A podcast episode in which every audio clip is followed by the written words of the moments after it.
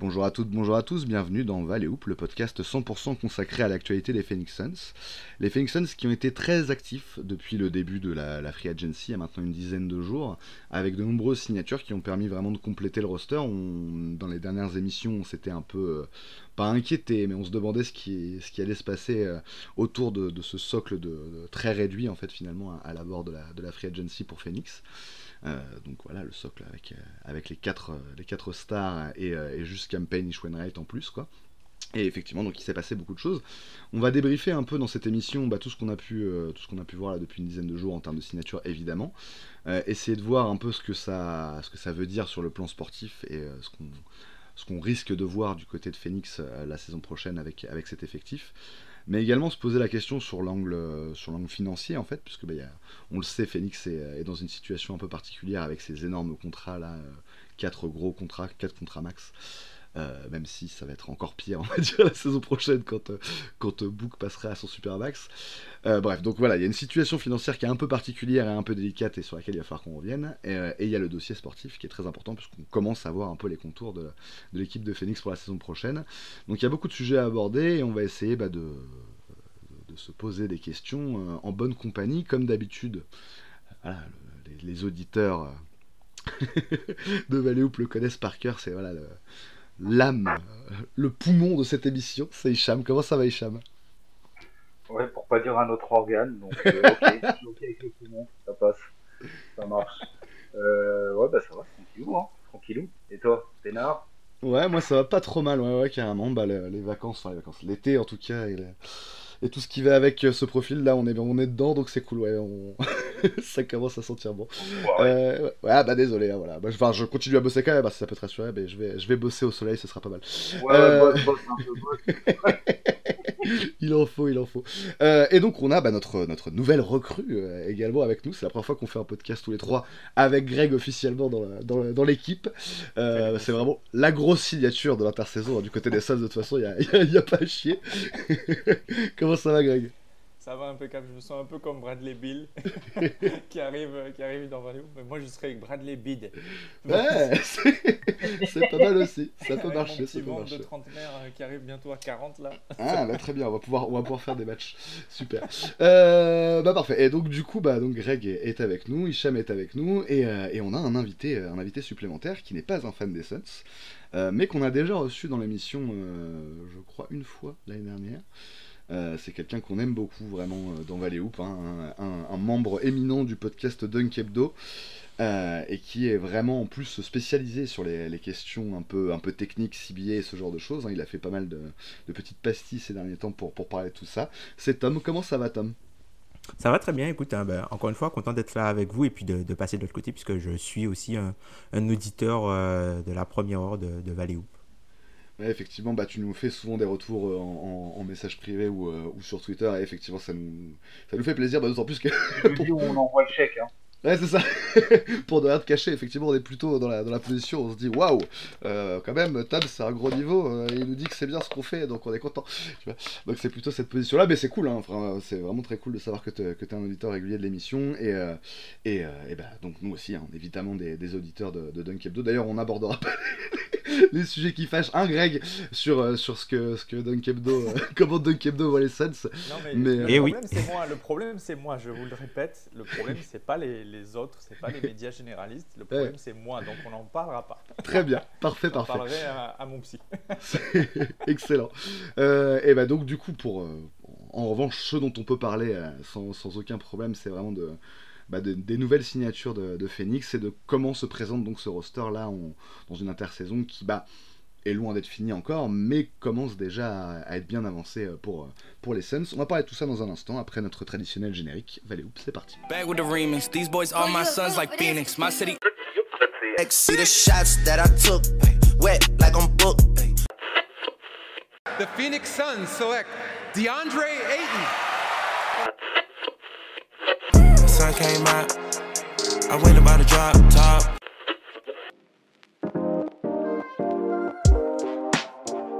On est donc dans Valley Hoop, euh, voilà cette émission d'intersaison, on est un peu à cheval hein, vraiment entre, la saison 2022-2023 et la 2023-2024, on voit que c'est la, la Summer League qui va son plein, d'ailleurs les Suns ont joué euh, leur premier match de Summer League, défaite contre les Bucks avec euh, quand même une, prestation intéressante hein, du rookie Toumani Kamara, qui, a été, drafté il, y a, quelques semaines et qui a vraiment montré des, choses, des choses prometteuses, on verra s'il si, intégrera vraiment l'effectif de manière...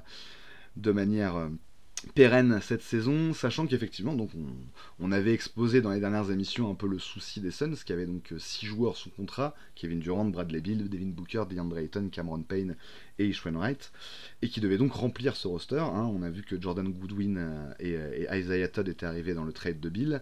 Euh, finalement, Goodwin a été conservé, mais pas Isaiah Todd, qui a été échangé euh, du côté de Memphis d'ailleurs, ton équipe. C'est ça, c'est ça, oui, c'est ça. En échange de, de, quelques tours de draft, sachant qu'on a nous donné des swaps aussi dans le, euh, dans l'affaire. Euh, donc voilà, tous ces petits moves-là, parce qu'entre-temps, bah, Phoenix a recruté beaucoup de joueurs, hein, finalement. Euh, en tout cas, enfin, signé beaucoup de joueurs. Certains qui sont revenus. Donc on, par rapport à la saison dernière, on peut noter donc Damian Lee et, et Josh Okogi ont signé un nouveau contrat avec Phoenix, un contrat minimum autour des 2 millions de dollars à peu près. et et qu'effectivement bah, c'était c'était dans le cadre d'un début de free agency vraiment très très animé pour, pour les Suns euh, puisque vraiment dès les premières, les premières minutes, hein, on, a vu, euh, on a vu tomber les notifications sur les, sur les arrivées. Euh, et donc dans cette première soirée, il y a eu donc les signatures de Keita Bates Diop, qui, qui, était la saison dernière aux Spurs, si je ne m'abuse, et qui, qui, voilà, qui a un peu vadrouillé en NBA avant ça. Un joueur de devoir avec un profil délié plutôt, plutôt costaud, plutôt athlétique et, et, plutôt défensif, on va dire. Euh, qui est quand même capable de jouer pivot en small ball, mais vraiment euh, dans certains, certains cas de figure. En tout cas, avec les Spurs, il l'a fait un peu la saison dernière. Euh, deux joueurs avec plus des profils de, pivot, Drew Eubanks et, et Shimezi des, des, pivots, des profils pardon, un peu différents d'ailleurs, parce que Eubanks est un joueur un peu plus dans le comment dire, dans le dans l'impact euh, sur le sur le terrain, un joueur qui est, qui est performant au rebond notamment euh, et qui est, qui est, on va dire fort dans la raquette. Euh, mais tout c'est plutôt un intérieur qui peut s'écarter. Hein. On a vu notamment la saison dernière avec avec Sacramento que c'était c'était pas dégueulasse à longue distance. dans les autres signatures de la même soirée, on peut également noter l'arrivée de Yuta Watanabe. On en avait beaucoup parlé depuis, dans les rumeurs, mais depuis l'arrivée de, de KD, dans le sens où c'était vraiment un des gars de KD euh, au Nets, euh, un des mecs avec lequel il s'entendait le mieux, et, euh, et, en plus il était vraiment sur une saison qui avait, qui avait été assez performante hein, du, côté de, du côté de Brooklyn, où il a bah, tout simplement c'était un des, un des meilleurs, un des meilleurs shooters à 3 points en termes de pourcentage la saison dernière, donc voilà, un, profil aussi assez intéressant. et, et donc du coup, voilà, ces, ces joueurs, donc on va récapitulons, on a donc Bates Diop, Eubanks, Metu et, Watanabe euh, en, nouveau, et Okogi et Lee qui ont donc tous ces, tous ces joueurs-là ont signé dans les premières heures de la Free Agency. Quelques jours plus tard, on a vu euh, une nouvelle signature, peut-être euh, assez inattendue finalement vu le, profil et le, et pédigré des autres signatures, enfin des signatures précédentes, c'est celle d'Eric Gordon. Alors Eric Gordon, c'est un peu le, marronnier des fans des Suns depuis des années, on en parle depuis un moment, hein, bien sûr. Euh, et, on a enfin réussi à le récupérer, donc il était en fin de contrat là avec, euh, les Clippers, on a enfin réussi à le récupérer pour un contrat euh, là encore assez, minimal. Alors il faut savoir que tous ces joueurs là qui ont été, gardés par Phoenix ou, ou signés par Phoenix sont sur des tout petits contrats entre, donc entre 1 million pour, pour 1 million 1, 1 million 9 pour les, les Goodwin, Toumani Camara, jusqu'à même 3 millions 3 seulement pour, pour Gordon, enfin 3 millions 2 pardon seulement pour Gordon, sachant que il euh, n'y a pas de. Enfin, c'est pas sur du long terme du tout en fait. La plupart de ces joueurs-là ont été signés pour un an avec une player option euh, sur la deuxième. Donc c'est vrai pour Gordon, pour Lee, pour Bates Diop, pour Eubanks et pour Watanabe. Euh, pour Metu, pour Okogi, il n'y a pas d'option sur, sur, la saison sur la saison prochaine. Donc a priori c'est des joueurs qui pourraient, qui pourraient partir contre rien l'été prochain. Tout ça pour dire qu'un peu finalement à l'image de ce qui avait été fait lors de la dernière intersaison, l'intersaison 2022, Phoenix a vraiment euh, essayé de choper du role player euh, pour, euh, voilà, pour correspondre un peu à, ses besoins de, voilà, de, de défense évidemment, mais aussi de, de j'allais dire de tâches de l'ombre on va dire sachant qu'il y a, il y a donc toute l'architecture de l'effectif est centrée autour de ces, de ces quatre stars globalement, alors je vais donner la parole à notre invité pour commencer. Qu'est-ce que tu as pensé, Tom, de, de, cette free agency des Suns? Est-ce que ça correspond selon toi? En plus, t'étais pas dans le dans le Dunk Hebdo qui est, qui est revenu un peu sur, euh, sur cette free agency, enfin sur ce début de free agency. Euh, donc toi, comment tu as vu un peu cette, cette free agency des Suns? Est-ce que tu penses que, vu les, les, les circonstances et le fait qu'on était assez limité dans ce qu'on pouvait proposer, c'est réussi de la part de Phoenix euh, ouais, moi, globalement, je trouve que vous avez fait vraiment un, bon boulot euh, sur les signatures. Vous avez Agito. C'est vrai que, comme tu, as, tu l'as évoqué, il y avait euh, plus deux cas de figure vraiment. Alors, il y avait la, le premier cas de figure qui restait du coup la rétention de talent. Donc, comme vous avez, vous avez pu faire 2 sur 4, si on prend les joueurs, par exemple, vraiment importants, notamment ceux dont, vous aviez discuté dans le podcast de la, de la semaine dernière, avec Josh Okogi et du coup Lee que vous avez pu garder. Et malheureusement, vous avez perdu euh, du coup Touré Craig et Jock Landale qui, sont partis et qui auraient peut-être été intéressants à, garder. Mais après, de l'autre côté, en termes d'acquisition, vous avez fait vraiment un, gros boulot en allant chercher euh, des pièces qui pourraient potentiellement être des, euh, allez, des, le cinquième starter en fonction des looks que vous pouvez avoir et que vous pouvez donner à l'équipe en allant chercher un peu des, joueurs, on va dire, pièces en l'air ou du moins qui sont une face d'une même pièce où on va aller sur du uniquement du shooting ou que de la défense. Mais après, c'est vrai qu'il vous restait que des minimums, euh, des minimums à offrir. Donc, du coup, euh, ça fait plutôt sens par rapport aux moyens que vous aviez. On peut souligner, du coup, Eric Gordon, qui est euh, un joueur que vous avez pu récupérer alors que plusieurs autres équipes euh, pouvaient se l'arracher et il aurait pu, euh, par exemple, aller chercher un poste de, titulaire, par exemple, à Milwaukee et qu'il a préféré du coup s'engager avec vous. Je pense qu'il y, y, a la notion de minute. Et après, comme tu l'as évoqué, le fait de proposer peut-être des contrats de, on va dire, de plusieurs années, ou du moins des, minimums sur deux ans, euh, c'est assez euh, intéressant dans le sens où il y a peut-être certains de ces joueurs-là qui euh, auraient voulu s'assurer, enfin, préfèrent s'assurer d'avoir une option pour être dans la ligue l'an prochain Mhm. Même s'ils auraient pu avoir peut-être un contrat, si on prend le cas du Tanabe, il aurait pu avoir peut-être euh, un an à, à, hauteur de 3-4 millions quelque part, mais du coup, il n'a aucune assurance vu que l'année dernière, il a sorti la, la, saison de sa vie. Donc je trouve que, ouais, globalement, dans l'ensemble, vous avez fait euh, du bon boulot et après, euh, je pense qu'on va peut-être pouvoir discuter plus en détail du fit de chacun des joueurs avec, bah, avec, avec vous, du coup. Clairement, on va rentrer un peu plus euh, dans, le, détail. Euh, mais il y, a, déjà un premier élément assez intéressant dans, ce que tu as décrit. Euh, globalement, alors à part peut-être Eric Gordon qui a un profil un peu plus. forcément, c'est un vétéran confirmé de NBA qui a été à une époque la troisième option quand même d'une équipe qui était très très haut, hein, les, les, Houston Rockets de l'époque de l'époque Chris Paul, James Harden. Et en dehors de ce profil-là, effectivement, il y a le côté un peu one-way euh, de, chacun de ces joueurs, avec un, profil plutôt offensif, par exemple, pour, enfin de shooter en tout cas pour, pour Damian Lee, euh, pour Watanabe aussi, euh, un profil plutôt défensif à l'inverse pour, pour Goodwin, pour, pour Okogi aussi, évidemment pour, pour Bates Diop également. Donc bah, c'est vrai qu'on a un peu cette impression que, un peu comme finalement le, ce qu'on avait pu avoir l'année dernière sur le banc, euh, on a des joueurs qui ont du talent dans, un certain domaine en particulier, mais, euh, mais pas forcément voilà, de, Comment dire Bah. Il y a la question du cinquième, starter évidemment, mais de, capacité à être vraiment tout. Est-ce que euh, toi c'est quelque chose qui t'inquiète? On va commencer par Hicham et je vais poser la même question à Greg juste après. Est-ce que Hicham ça t'inquiète toi sur la, bah, sur la durée et puis même la perspective des playoffs euh, pour, pour l'année prochaine, est-ce que les profils qu'on a là répondent aussi à la, au besoin justement d'avoir des, des, joueurs euh, two-way que tu peux aligner euh, loin dans la saison? Ah, Moi je trouve que oui, moi je suis content des signatures globalement. Mhm. Je, trouve, je les trouve pas si unidimensionnels que ça, les, les profils de joueurs qu'on a recrutés, parce que ok, Rick Gordon c'est pas un foudre de guerre en défense, mais c'est pas non plus un pitre. Ça va, il a montré au cours de sa carrière que il a un certain physique euh, qu'il a, voilà, qui peut faire valoir. Il a une longueur de bras.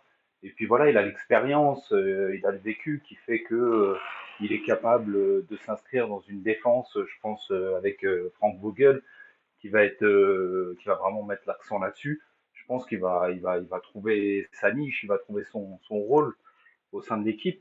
les Watanabe, les Keita Bates Diop, Okogi, enfin, je sais que Watanabe, ça peut surprendre, mais de ce que je vois, alors j'en ai pas vu beaucoup, parce que j'ai pas, bah, pas suivi les Nets la saison dernière, euh, j'ai pas suivi les, euh, les, autres équipes où il a joué auparavant. Donc je peux pas dire que je connaisse vraiment Yuta Watanabe, mais du peu que j'en ai vu, j'ai l'impression que c'est un mec qui se bat, qui fait de son mieux, qui montre en tout cas au moins le bon état d'esprit en défense et au rebond. Et c'est déjà ça. Après, qu'il soit pas forcément le plus le plus gifted athlétiquement euh, c'est une chose, mais euh, au moins j'ai l'impression que euh, il montre les bonnes dispositions mentales, on va dire. Et puis, et puis Eubanks, le pivot remplaçant, mhm. bah, je suis pas loin de penser que c'est une des meilleures signatures de cet été. tout poste confondu, toute équipe confondue, parce que signer un pivot remplaçant de ce calibre-là, quand même, il est bon. Hein. il a été titulaire à San Antonio, euh, à Portland aussi. Euh, voilà, il apporte des choses en défense, en attaque. C'est un joueur sérieux. Euh, il est dans son prime et on le signe pour un salaire minimum. Mhm. Moi, quand on a signé Eubanks, j'étais content. Après, j'adore Lendl. J'aurais bien voulu qu'on le garde. Mais quand on a vu que derrière, il a signé pour 32 millions sur 4 ans à Houston, ah on n'allait pas s'aligner là-dessus, c'était sûr. C'est sûr. pas s'aligner là-dessus ils, ont balancé le chéquier. Euh, Houston, euh, euh, moi j'ai rien compris, même si je sais qu'il y a des teams ah tout carrément, carrément. Et d'ailleurs, voilà, je, on va, on va, on va s'interrompre forcément. Mais c'est vrai que bah, c'était un peu le même cas de figure pour Tory Craig, qui est, qui est donc parti à, Chicago. pareil, pas, pas, pour un, pas, pas, pour un contrat minimum. Et effectivement, il y avait cette dimension-là. On savait très bien que si, dans, dans l'idée, je pense que Jeff Jones voulait re-signer le plus de joueurs possible, c'est ce que, ce que Tom disait juste avant mais qu'effectivement, si, euh, si des offres étaient, étaient faites à, certains de ces joueurs-là, on aurait du mal à des offres intéressantes, des offres attractives. Mais globalement, j'ajoute un truc, globalement quand même, je trouve, et je pense qu'on sera tous d'accord sur ce constat-là, euh, je pense pas qu'il y ait d'avis contraire, euh, même dans la fanbase et chez nos auditeurs, les Suns, entre les moyens qu'ils avaient au début de l'intersaison et ce qu'ils en ont fait à la fin, je pense que tout le monde peut s'accorder voilà, à dire que on a fait une très bonne intersaison euh, en termes de profil recruté, mhm. euh, de contrats signés et de complémentarité par rapport aux autres joueurs mhm. cadres de l'équipe. Et ce qu'on avait besoin d'aller chercher, de la défense, un peu de rebond, du shooting. voilà, on pourrait insister. Euh, non, mais on, va... on va rentrer dedans, effectivement. Une prochaine. Mais voilà, on a quand même recruté du shooting. Quoi. Non, non, clairement, clairement. Effectivement, on, bah, on, va, on va y venir de toute façon sur un peu le détail des, des profils. Mais, euh, mais c'est vrai que globalement, je suis assez d'accord avec toi. Le, sentiment qui prédomine, notamment dans la fanbase des Suns, évidemment, euh, c'est qu'on a fait plutôt, euh, plutôt pas mal avec ce qu'on avait, enfin, avec nos possibilités. Quoi. Je pense que Greg, tu es assez d'accord avec ça. et, oui. la, oui. Et, effectivement, la question que j'ai envie de te poser, bah, c'est un peu la même. Mais du coup, est-ce que en, tenant compte de ça, euh, oui, on peut considérer que cette, saison est réussie, mais est-ce qu'on a vraiment, euh, est-ce qu'on est dans une dans un mouvement où on a résolu les problèmes que, qui, se posaient sur le papier, en tout cas euh, au moment, au moment du recrutement de Bradley Bill ben, Les problèmes, les problèmes qu'on a rencontrés l'an dernier en playoff étaient facilement identifiables. Euh, c'était d'abord des problèmes de, shooting, c'est-à-dire qu'on avait vraiment, à part Booker euh, et Durant sur le mid-range, Chris Paul une fois out, euh, pour une raison ou pour une autre, mais forme blessure. on a eu vraiment un problème d'adresse à trois points, notamment sur les corners, etc., qui sont des angles très. Où on doit être performant parce que c'est là que les trous se font dans les défenses grâce à Devin Booker et à Kevin Durant sur leur pénétration ou sur leur tentative de shoot, quand ils aspirent des joueurs sur des prises à deux, etc. On s'est retrouvé sur ces, sur ces shoots-là avec euh, une, grosso modo une paire Torrey Craig euh, et euh, Josh Okogi qui clairement n'était pas, n'était pas en, mesure de, de, rendre, de, rendre, bah, de rendre pertinent et efficace le travail fait par Devin Booker et, et Kevin Durant pour les isoler derrière la ligne du parking. Euh, on s'est aussi retrouvé avec un André Chamette euh, vraiment pour le coup euh, hors sujet. Et puis, voilà. Donc pour moi, ce premier défi, il est largement remporté. On a recruté des gens qui, quand ils seront derrière cette ligne-là dans le corner, vont marquer des points, vont marquer des paniers, que ce soit Eric Gordon, Yuta Watanabe ou d'autres. Ça va fonctionner, il y a zéro souci. On avait un autre problème, c'était sur les switches défensifs avec le départ de Cam J et de Michael Bridges. On mhm. se retrouvait avec une longueur de bras, une longueur dans les déplacements, etc. pour gêner notre défense. Euh, qui est très important dans une défense switch, euh, avec euh, une taille beaucoup plus réduite, et notamment avec Terence Ross et TJ Warren qui n'ont pas la même intensité défensive que Cam J et Michael Bridges. Mhm. Donc cette taille et cette intensité défensive, on l'a aussi retrouvée. Alors on l'a peut-être pas retrouvée au niveau Defensive Player of the Year de, de, Bridges et au niveau extrêmement impliqué de Cameron Johnson.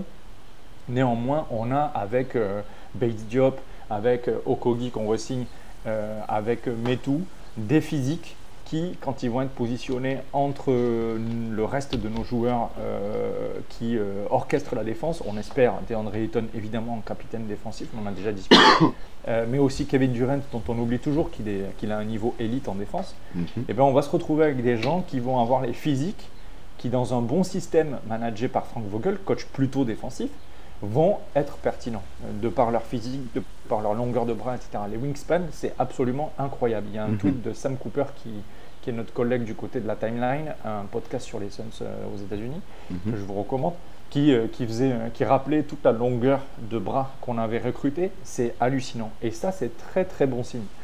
Il y a comme ça des choses, grâce à ces recrutements, qui en fait corrigent ce qui nous a manqué l'an dernier en playoff. Euh, puisque en fait, au-delà de dire que les Suns n'ont pas de banc, les Suns vont pas jamais gagner parce qu'ils n'ont pas de banc avec cette équipe, etc. Les problèmes étaient beaucoup plus complexes que juste ne pas avoir de banc. Et moi, je mhm. trouve que le recrutement orchestré par Frank Vogel, James Jones et Matisse Bia répond à ces éléments-là. Ça me rassure sur mhm. ce qu'on connaissait de nos problèmes en playoff. Maintenant, c'est sûr que ça va poser d'autres problèmes. Évidemment, c'est la NBA. On va rencontrer de l'adversité et on va rencontrer des problèmes.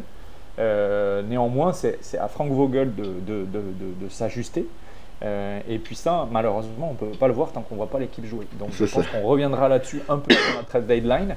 Euh, et je pense que c'est d'ailleurs un des objectifs de, du front office. Mhm. c'est peut-être garder ce spot, on va en, rediscuter, hein, mais peut-être garder ce spot qui a été semi-libéré par le, départ de Azayaton à, Memphis, mhm. pour peut-être avoir un peu plus de latitude sur le, sur un ajustement éventuel à faire euh, autour de la trade deadline. Bah, surtout que votre intersaison, elle n'est pas finie, puisque vous avez aussi cette fameuse date du, du 15 juillet, là où euh, DeAndre Ayton ne pourra plus du coup euh, veto les trades, qui peut aussi annoncer des, des mouvements potentiels. Mhm. Effectivement, sachant que pour l'instant, on peut considérer que c'est quelque chose qui a peut-être bloqué le, un, éventuel départ d'Ayton, mais c'est vrai que bah, en fait tous les messages du front office ou de Vogel euh, depuis, euh, depuis quelques mois, c'est vraiment on va garder Ayton, on va garder Ayton. Alors effectivement, il ne faut pas dire qu'ils vont trader, mais c'est vrai que c'est particulier. Hein. Mike Levy, il a, fait pareil, il a fait pareil avec Jordan Poole. Hein, c'est vrai, c'est vrai, mais pour moi, c'est quand même un petit peu différent. C'est pas exactement les mêmes problèmes. Après, voilà, il y a, y a, des, y a peut-être des soucis d'effectifs aussi à la hauteur de, de, de ceux de Poole et avec, euh, avec l'effectif avec les anciens des Warriors. Mais c'est vrai que bon, on, verra, on verra sur la durée. C'est compliqué de se projeter de toute façon sur sur ça. Euh, en l'état, euh, bah déjà, effectivement, c'est assez intéressant hein, parce qu'on a un peu défini euh, ces, deux trucs-là. C'est-à-dire qu'il y a cette, adaptabilité en défense et d'une part et, ce, shooting d'autre part qui étaient vraiment les, la, la enfin, les, profils recherchés devaient coller autour de ces deux, de ces deux choses-là. On va peut-être commencer par le côté, l'aspect défensif. Toi, Tom, justement, globalement, est-ce que tu penses que les profils retenus par par, les Suns euh, correspondent justement à cette idée d'avoir euh, une escouade euh, défensivement un peu plus adaptable, un peu plus adaptable, un peu plus malléable, justement capable de plus, de plus jouer en switch aussi. la, fameuse longueur de bras de certains joueurs, ouais, il y a Base Diop, on peut, on peut citer, mais tout c'est assez impressionnant aussi à ce niveau-là. Est-ce que toi, les, les, recrues sont convaincantes pour toi sur le plan défensif? C'est cohérent, encore une fois, par rapport aux moyens que vous aviez je pense que c'est ce que vous auriez pu faire de mieux. Je trouve que c'est vraiment intéressant d'avoir pu garder Okoji, notamment sur euh, la défense du point d'attaque, puisque c'est quelque chose qui va euh, beaucoup revenir. Tu n'as pas forcément envie que ce soit euh, Devin Booker ou Bradley Beal qui doivent se charger de la défense du point d'attaque ou à suivre des shooters ou à suivre des, attaquants un peu partout. Donc je pense que à la manière de ce que par exemple Boston avait pu faire avec Marcus Smart avant, alors je compare pas la qualité des défenseurs, hein, mais simplement le, rôle, dont, le rôle qu'ils auront, c'est-à-dire que peu importe la position du meilleur attaquant adverse, c'est Josh Okogi, je pense qu'il sera dessus. je pense qu'il parle avec un avantage d'ailleurs pour euh, récupérer le, le cinquième spot, mhm. globalement. Donc que ce soit de la défense sur de, un initiateur ou que ce soit sur la défense sur un ailier, je pense que c'est lui qui sera sur tout le côté on-goal. Après, par rapport aux autres profils, ben, Bediop, encore une fois, c'est un joueur qui se bat. Moi, je trouve que voilà, c'est pas, euh, ça, c'est pas, ça fait pas partie des premiers choix, on va dire, euh, défensifs. C'est pas un joueur que tu dois, euh, qui doit avoir. on va dire que c'est quelqu'un qui peut contribuer à faire fonctionner l'équipe défensivement, mais c'est pas quelqu'un qui, pour moi, doit être en première ligne, notamment mhm. sur la défense des ailiers dominants. Mhm. Sinon, vous allez vous faire torturer. Donc, c'est quelqu'un qui peut avoir des minutes, qui peut apporter de la taille et qui peut aussi soulager Kevin Durant. Et puis, mais tout, comment dire, c'est quelqu'un, voilà, qui qui souffle un peu le, chaud et le froid. Hein. C'est-à-dire que tu vas avoir, euh, tu peux avoir de bonnes prestations de sa part, comme tu peux avoir, en avoir de mauvaises. Mais après, encore une fois, c'est euh, un pivot au minimum. c'est un pivot un peu trendy au minimum où euh, voilà, il est capable de faire des choses, mais après, il le fait pas tout le temps. Et même sur c'est ça, la régularité. Mm. Et après, euh, encore une fois, défensivement, euh, je trouve que euh, Jordan Goodwin, lui aussi, peut être intéressant sur le, point, le point d'attaque. Après, c'est mm. quelqu'un qui joue à la hauteur de sa taille, contrairement au Kogi qui joue un petit peu plus grand que sa taille. Et même Eubanks, hein, c'est, enfin, défensivement, Eubanks, alors oui, ça va pas être un pivot switch tout ça, mais c'est quelqu'un de correct. Allez, pour le défensivement contre des secondes unités, c'est quelqu'un de correct. Donc ouais, de plutôt dynamique justement vu sa taille et son gabarit, c'est quelqu'un de plutôt dynamique en défense, je trouve. Voilà, c'est ça. Après, c'est quelqu'un qui, encore une fois, qui a, euh, on va dire, qui qui a pas une, une mobilité, euh, une mobilité à toute épreuve. C'est quelqu'un qui peut euh, se faire enfoncer assez facilement par, par les autres pivots et qui, même s'il lutte, a du mal à résister au contact. Et du coup, il y a toujours la possibilité, par exemple, avec euh, des joueurs plus grands, de créer la séparation en, lui mettant un coup d'épaule, puisque après, il va, il va ouvrir un angle qui va permettre à, aux joueurs de finir. Parce que, enfin, quand on parle de Phoenix, il faut toujours rester dans le contexte de ce que l'équipe vise. Donc, pour la saison régulière, je pense que c'est quelqu'un qui va faire le job, et après, les questions vont arriver vraiment au moment des playoffs. Effectivement, après, ça, c'est euh, une question, peut-être qu'on va, qu'on va garder pour un peu plus tard dans ce podcast, mais qui est peut-être assez. Euh, assez central, euh, c'est combien de ces joueurs-là euh, qu'on a recrutés vont, pouvoir être alignés en playoff?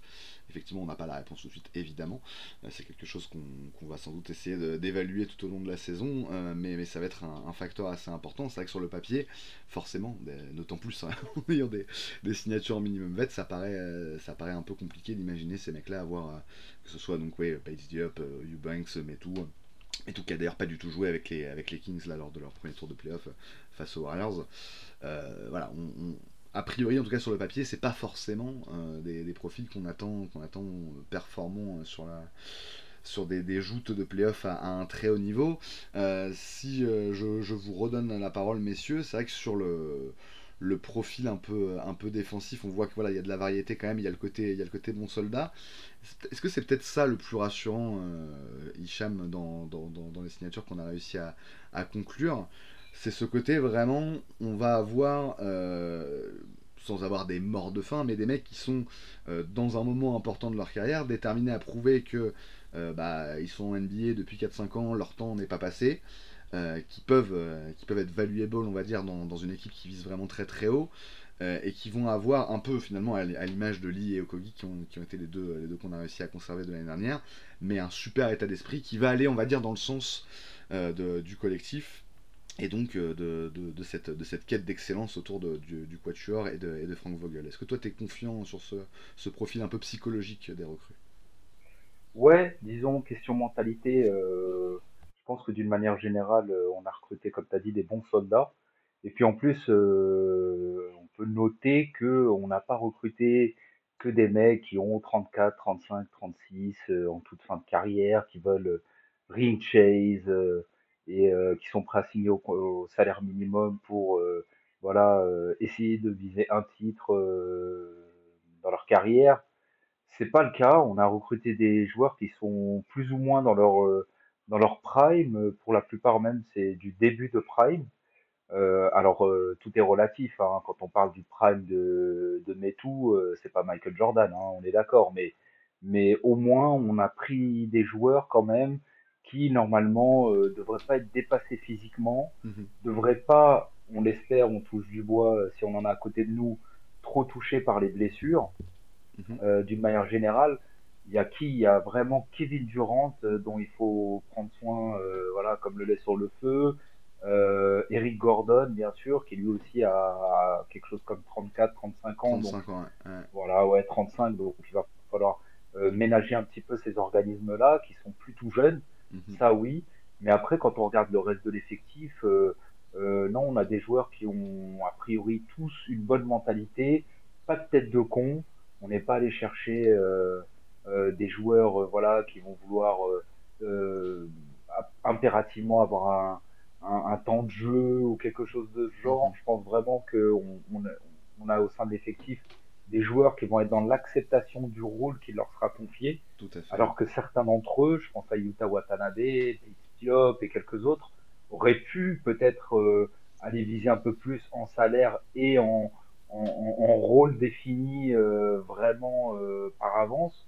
Mais bah, ils ont fait le pari de Phoenix pour des raisons ou d'autres, hein, peut-être la qualité de vie, peut-être le fait de viser un titre, et plein d'autres, il peut y avoir plein d'autres raisons, mais euh, globalement, on peut être que satisfait du fait que euh, j'ai l'impression qu'on a vraiment une bonne mentalité globalement dans l'équipe. Ouais, et puis effectivement, ce que tu, ce que tu soulignais là sur le, plan physique et le plan même, bah, à quel moment de leur carrière on, a, on a recruté ces joueurs, euh, bah, c'est vraiment quelque chose d'assez important aussi. Hein. pour, pour, aller dans ton sens, je vais donner les, âges euh, des, joueurs qu'on a recrutés cet été. Euh, donc Lee, Lee, 31 ans et, Okogi 25, mais ça on le savait déjà si on est sur des supporters des Suns, on savait que, que ces mecs-là étaient dans ces âges-là. Keita Betts Diop à 28 ans, Drew Eubanks à 26 ans, Chimeze Metu à, à 26 ans lui aussi, Yuta Watanabe 29. Euh, Jordan Godwin 25. Euh, donc effectivement, on est vraiment euh, dans ces profils-là et on pourrait même ajouter finalement notre rookie Toumani Kamara qui, est, qui était un mec qui avait de l'expérience en NCA, hein, puisqu'il a 23 ans. donc effectivement, d'une manière générale, c'est des mecs qui sont prêts à jouer, qui euh, ont pas euh, c'est pas enfin il n'y a pas de vraiment de euh, réputation de star ou comme tu disais avant de, tête de con. Donc il y a vraiment ce côté ils sont là pour, pour être dans le projet pour participer à fond à, cette, à cette, quête qui a été un peu ordonnée par le, par le nouveau proprio Mathieu Bia euh, euh, et, effectivement, bah Greg, je, je, sais pas si tu es d'accord euh, avec ça, mais moi en, voyant le recrutement, donc ça, bah, c'est différentes choses, hein. effectivement, c'est les différentes vagues. Donc on a eu l'arrivée de Bill, la signature de, Vogel en, tant que, coach, que head coach, les différentes arrivées dans, le, coaching staff avec d'autres, enfin des départs évidemment aussi, même si on le sait, Kevin Young a été, a été conservé en, en assistant principal.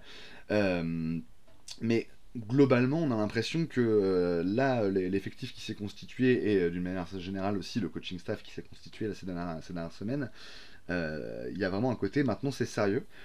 finalement, la colonie de vacances, entre guillemets, hein, mais tout, le, tout le côté de très de, bienveillance et presque parfois de sourire, de rire qu'il pouvait y avoir autour de, l'ancienne version des Suns. Je veux pas te faire pleurer Greg, mais voilà, on, va dire autour de Monty Williams, de Michael Bridges.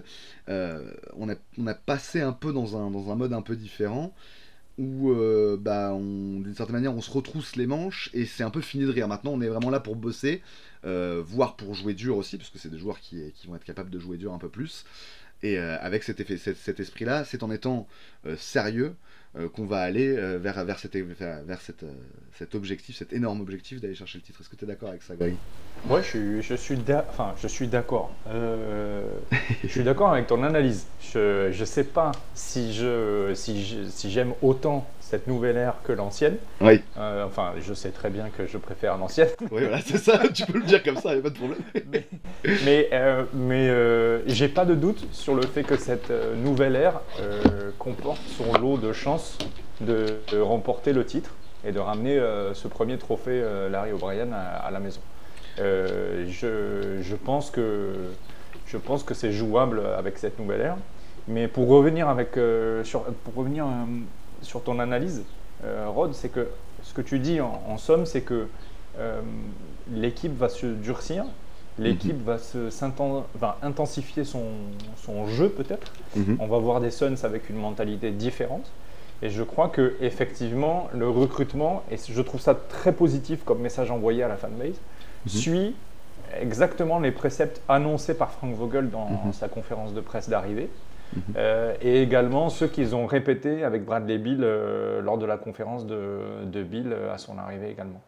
C'est des préceptes qui, où effectivement Frank Vogel a pas martelé mais insisté sur le fait qu'il voulait absolument que cette équipe des Suns soit l'équipe qui joue le plus dur, euh, qui s'engage le, plus, euh, profondément dans, le jeu, dans la dureté, dans, l'effort. Euh, moi, ça, ce sont des valeurs qui me plaisent plutôt bien. J'aime beaucoup le jeu soyeux, offensif, etc. Je dis jamais non à du, à du hustle, à de l'effort et, et, surtout à, à disons, de, de, la dureté. Quoi. Ce côté, on va, on va rien laisser passer. Ça me rappelle de très beaux titres, notamment le dernier titre des Pistons avec ben Wallace, Billups, etc. Euh, ça me rappelle ce genre d'intensité sur le terrain. Et si Vogel, avec cet effectif, arrive à ramener euh, cet état d'esprit dans, dans le dans l'Arizona, euh, auprès des Suns, sur le terrain, sur le parquet, dans le jeu. Moi, je, je, stream, hein, comme on dit quand on est plus jeune.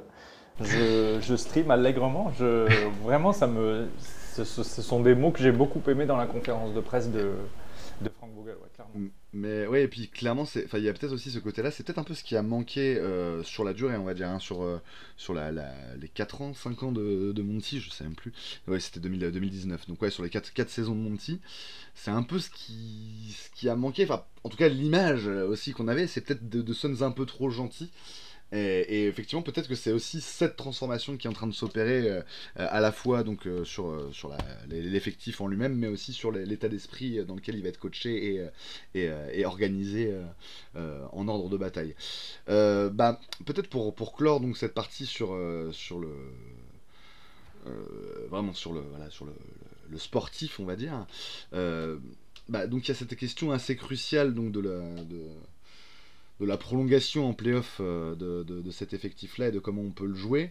Euh, Tom, je vais te redonner la parole. Là, selon toi, euh, et d'ailleurs c'était un des points, donc tu vas peut-être pouvoir défendre tes petits camarades de Dunk 2, c'était un point qui, qui, avait été abordé notamment par, Constant dans, sa prise de, de parole au sujet des Suns.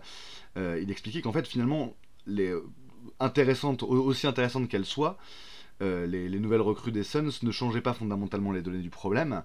Euh, parce que les données du problème pour Phoenix aujourd'hui, c'est d'avoir euh, bah, ce, quatuor là de, stars, de quatuor de joueurs à plus de 30 millions la saison, euh, qui va tourner à plein régime. En fait, beaucoup de choses vont dépendre de ça, et finalement la manière dont on va, les entourer, c'est pas qu'elle est pas importante, forcément c'est important, et c'est mieux de prendre un, truc qui est cohérent et qui, a, de la complémentarité, on va dire, mais par contre, c'est pas ça qui va faire la différence. Est-ce que toi tu es d'accord avec ça, sachant qu'effectivement on a vu euh, on a eu une discussion il n'y a pas longtemps avec Greg euh, en, en, off, j'allais dire, euh, sur, pourquoi les Suns avaient chuté contre, contre, contre Denver. Clairement, Denver était une meilleure équipe de 1 à 8, quoi, globalement. Mais aussi, d'une certaine manière, les, les, stars étaient bah, en meilleure forme physique, mieux adaptés au système, bah, avec plus d'habitude évidemment. Donc est-ce que toi tu penses, Tom, que sur ce qu'on a... Enfin, voilà, ce recrutement, j'avais pas, pas, c'est dur de dire qu'il est inutile, enfin il n'est pas inutile évidemment que non, mais je veux dire, est-ce que pour toi il peut avoir une prolongation en playoff ou est-ce que de toute façon c'est pas vraiment sur ça que ça va jouer? Alors, un peu les deux, je pense qu'il va, il peut y avoir une prolongation en playoff, mais en vérité, ce qui va faire le plafond de cette équipe-là, c'est pas les role players, c'est le niveau des stars et la façon dont les stars pourront euh, euh, se compléter les unes euh, avec les autres. Donc, c'est vrai que encore une fois, les joueurs de complément, ça va être intéressant pour avoir euh, un, socle de 8, on va dire 8 joueurs, 9 joueurs jouables en playoff. Mais tout part, des stars. Et euh, en gros, c'est une équipe qui euh, a dû construire son effectif uniquement en se disant que ces 4 stars seront là Puisqu'en fait, si tu en as une des quatre qui tombe, ben en fait, ton équipe, elle perd vachement de sens, tout simplement parce que euh, les joueurs qui sont là pour complémenter euh, certaines qualités de tes joueurs majeurs ben, dépendent aussi de tes joueurs majeurs. quand tu reprends, par exemple, euh, des gars comme Josh Okogi, pour que ce gars-là puisse être sur le terrain, il faut qu'il y ait quand même une certaine menace offensive qui va permettre de punir, même si tu as un des un des quatre autres joueurs qui va être doublé, puisque lui, il va pas être défendu, on va le laisser, euh, on va le laisser libre. Si on prend le cas, par exemple, de, gars comme euh, ou Yuta Watanabe, ben en fait, ces joueurs-là, ça va être essentiellement des joueurs de finition, ça va pas être des joueurs de, on va dire, de, de, création ou quoi que ce soit. Donc eux, ils ont besoin de, que les décalages soient faits pour pouvoir en profiter et sanctionner. Donc du coup, je trouve que tout part vraiment de vos de vos quatre meilleurs joueurs, sachant que on peut noter, enfin de mon côté, hein, ce que je note et qui m'embête un peu, c'est euh, euh, un peu la notion de, de guard play qui, euh, qui n'a pas encore été comblée. Alors il y a un bon côté à ça, puisque je trouve que c'est une équipe Phoenix qui l'an dernier manquait pas mal Enfin, ne jouait pas assez, ne jouait pas assez la transition. Plutôt, ils étaient plutôt bons là-dedans, mais ne jouaient pas assez la, la transition. Mais bon, ça, c'est aussi euh, le, les caractéristiques des équipes qui sont menées par Chris Paul. Ouais, c'est ça, c'était le profil euh, un, peu, euh, un peu de Paul et trop souvent la balle en bas, quoi. C'est ça, et du coup, là, ça va permettre de pouvoir pousser le, pousser le tempo, puisque les joueurs sont assez, sont assez polyvalents et peuvent, peuvent courir vite. Donc là, n'importe qui peut prendre le rebond, si c'est pas d'Andre Ayton, remonter la balle et trouver, aller trouver les, les shooters dans, dans, les coins. Et même la, notion de, shooting, Greg l'a évoqué tout à l'heure, c'est vrai que c'est quelque chose qui a, fait, euh, qui a un peu fait défaut à cette équipe euh, en playoff. Même quand on voit par exemple en termes de, shoot à 3 points, à 3, 3 points pardon, pris, euh, Phoenix était dernier en playoff en moyenne, ils en prenaient à peu près 25 de moyenne. L'avant-dernier, il était à 30. Et quand tu prends la proportion des tirs pris à 3 points. Globalement, Phoenix euh, prenait 27% de ses tirs à 3 points, là où la moyenne durant les, playoffs était à 36. Donc du coup, il y a vraiment un, côté euh, euh, nivellement. Donc je pense que Phoenix, c'est une équipe qui, c'est sûr, qui a amélioré son plafond avec, avec les arrivées, mais qui, comment dire, qui a besoin d'être totalement complète et en santé pour euh, donner la, plénitude de ce que, pour que le supporting cast en tout cas donne la plénitude de ce qu'il peut apporter. Et du coup c'est une équipe qui je pense ne jouera pas euh, ne jouera pas sa saison sur la saison régulière. Donc qui va pas être à fond pour aller chercher un, bilan mais qui va être dans les tests dans les ajustements. Mhm. quitte à, à quitte à euh, commencer les playoffs euh, sans l'avantage du terrain. je, vois, avec un peu aussi une, perspective forcément de load management pour, pour les stars. Il y a, aussi exactement, évidemment cet, exactement. là Greg, tu voulais réagir à, ce que disait euh, Tom, je crois. Ouais, non, je suis 100% d'accord. Euh, clairement, pour, pour moi, la saison 2022-2023, c'est-à-dire la saison précédente, elle, pour, pour, pour, moi, elle se perd côté Suns quand on commence à avoir 75% de l'effectif pendant tout l'hiver qui est off pour soit l'absence de Jake Crowder, soit les blessures de quasiment tous les titulaires, et où on a un banc qui se ponce littéralement le physique euh, à jouer euh, des 25, 30, 35 minutes par match, alors que théoriquement, euh, des mecs comme Jock Landale, Biombo, on joue plutôt 10-12 max. donc clairement, passer tout l'hiver avec ce banc qui court après les victoires, alors qu'en fait on enchaîne les défaites, puisqu'on arrive quand même à tomber dans le, bas du play-in, ben ça nous a vraiment usé, euh, clairement, à l'arrivée en playoff. Et le banc n'a pas été à la hauteur, je pense, en playoff, notamment pour cette raison-là, et principalement, à mon avis, pour cette raison-là. Donc j'espère que cette année, on sera effectivement épargné par les blessures euh, et les absences. parce que c'est clairement clé en fait dans la réussite d'une équipe, quelle qu'elle soit. Hein. parce que je, dis très souvent, et euh, franchement, je, loin de moi l'idée de, rabaisser l'équipe des Nuggets et du titre qu'ils ont eu. Ils méritent ce titre largement. Mais je pense que les Nuggets, leur saison se joue par l'incroyable euh, chance qu'ils ont eue de rester en forme mais c'est et, dans la continuité de 8 ans de travail avec Mike Malone. Tout à fait, mais c'est pas vraiment de la chance dans le sens où euh, ça a été une construction euh, progressive pour arriver là. On, on, se rappelle quand même que euh, à un moment il y avait vraiment d'énormes doutes sur le dos de Michael Porter Jr. avec des problèmes qui se, qui se répétaient ou quoi que ce soit. Ils ont vraiment pris le temps euh, de, bien le soigner et de le mettre dans, des, dans, des, bonnes proportions. on parle de blessure. Hein. Ouais, bien sûr, mais blessure avec le retour de Murray, Murray ouais, bah justement. Se pas, enfin, je veux dire, ils se, se sont pas répétés, mais en fait, en fait, sur le sur la saison dernière, j'ai trouvé qu'ils avaient bien géré ça et ah que ce que pas mal de gens ont pris à un moment comme ah bah ils baissent de pied ou quoi que ce soit, c'est juste que à ce moment-là, ils étaient largement en tête de la conférence Ouest et ils se sont permis de, de, jouer avec le frein à main parce que justement l'idée était d'arriver euh, d'arriver au top en playoff et pour le coup ça leur a réussi. Alors effectivement, t'as raison, évidemment t'as raison, Greg, hein, il y a une grosse part de chance là-dedans. Moi, c'est ce que je dis souvent, franchement quand je, discute de la saison NBA, même avec des amis qui suivent euh, un peu de loin, je leur, ils me disent ah Denver champion, est-ce que tu trouves que c'est surprenant, euh, est-ce que c'est mérité et tout machin? Je leur dis bah écoutez les gars, il y a un truc qui me, qui me marque vraiment dans le titre des Nuggets, ils ont eu zéro blessé. Sur leur campagne euh, de playoff, ils ont eu zéro blessé. Il y a eu euh, Murray qui a eu quelques petits soucis, on s'est dit, ah, il pourrait manquer un match, d'ailleurs c'était contre nous. Euh, mais, mais à part ça, vraiment, vraiment rien, quoi, en fait, quoi.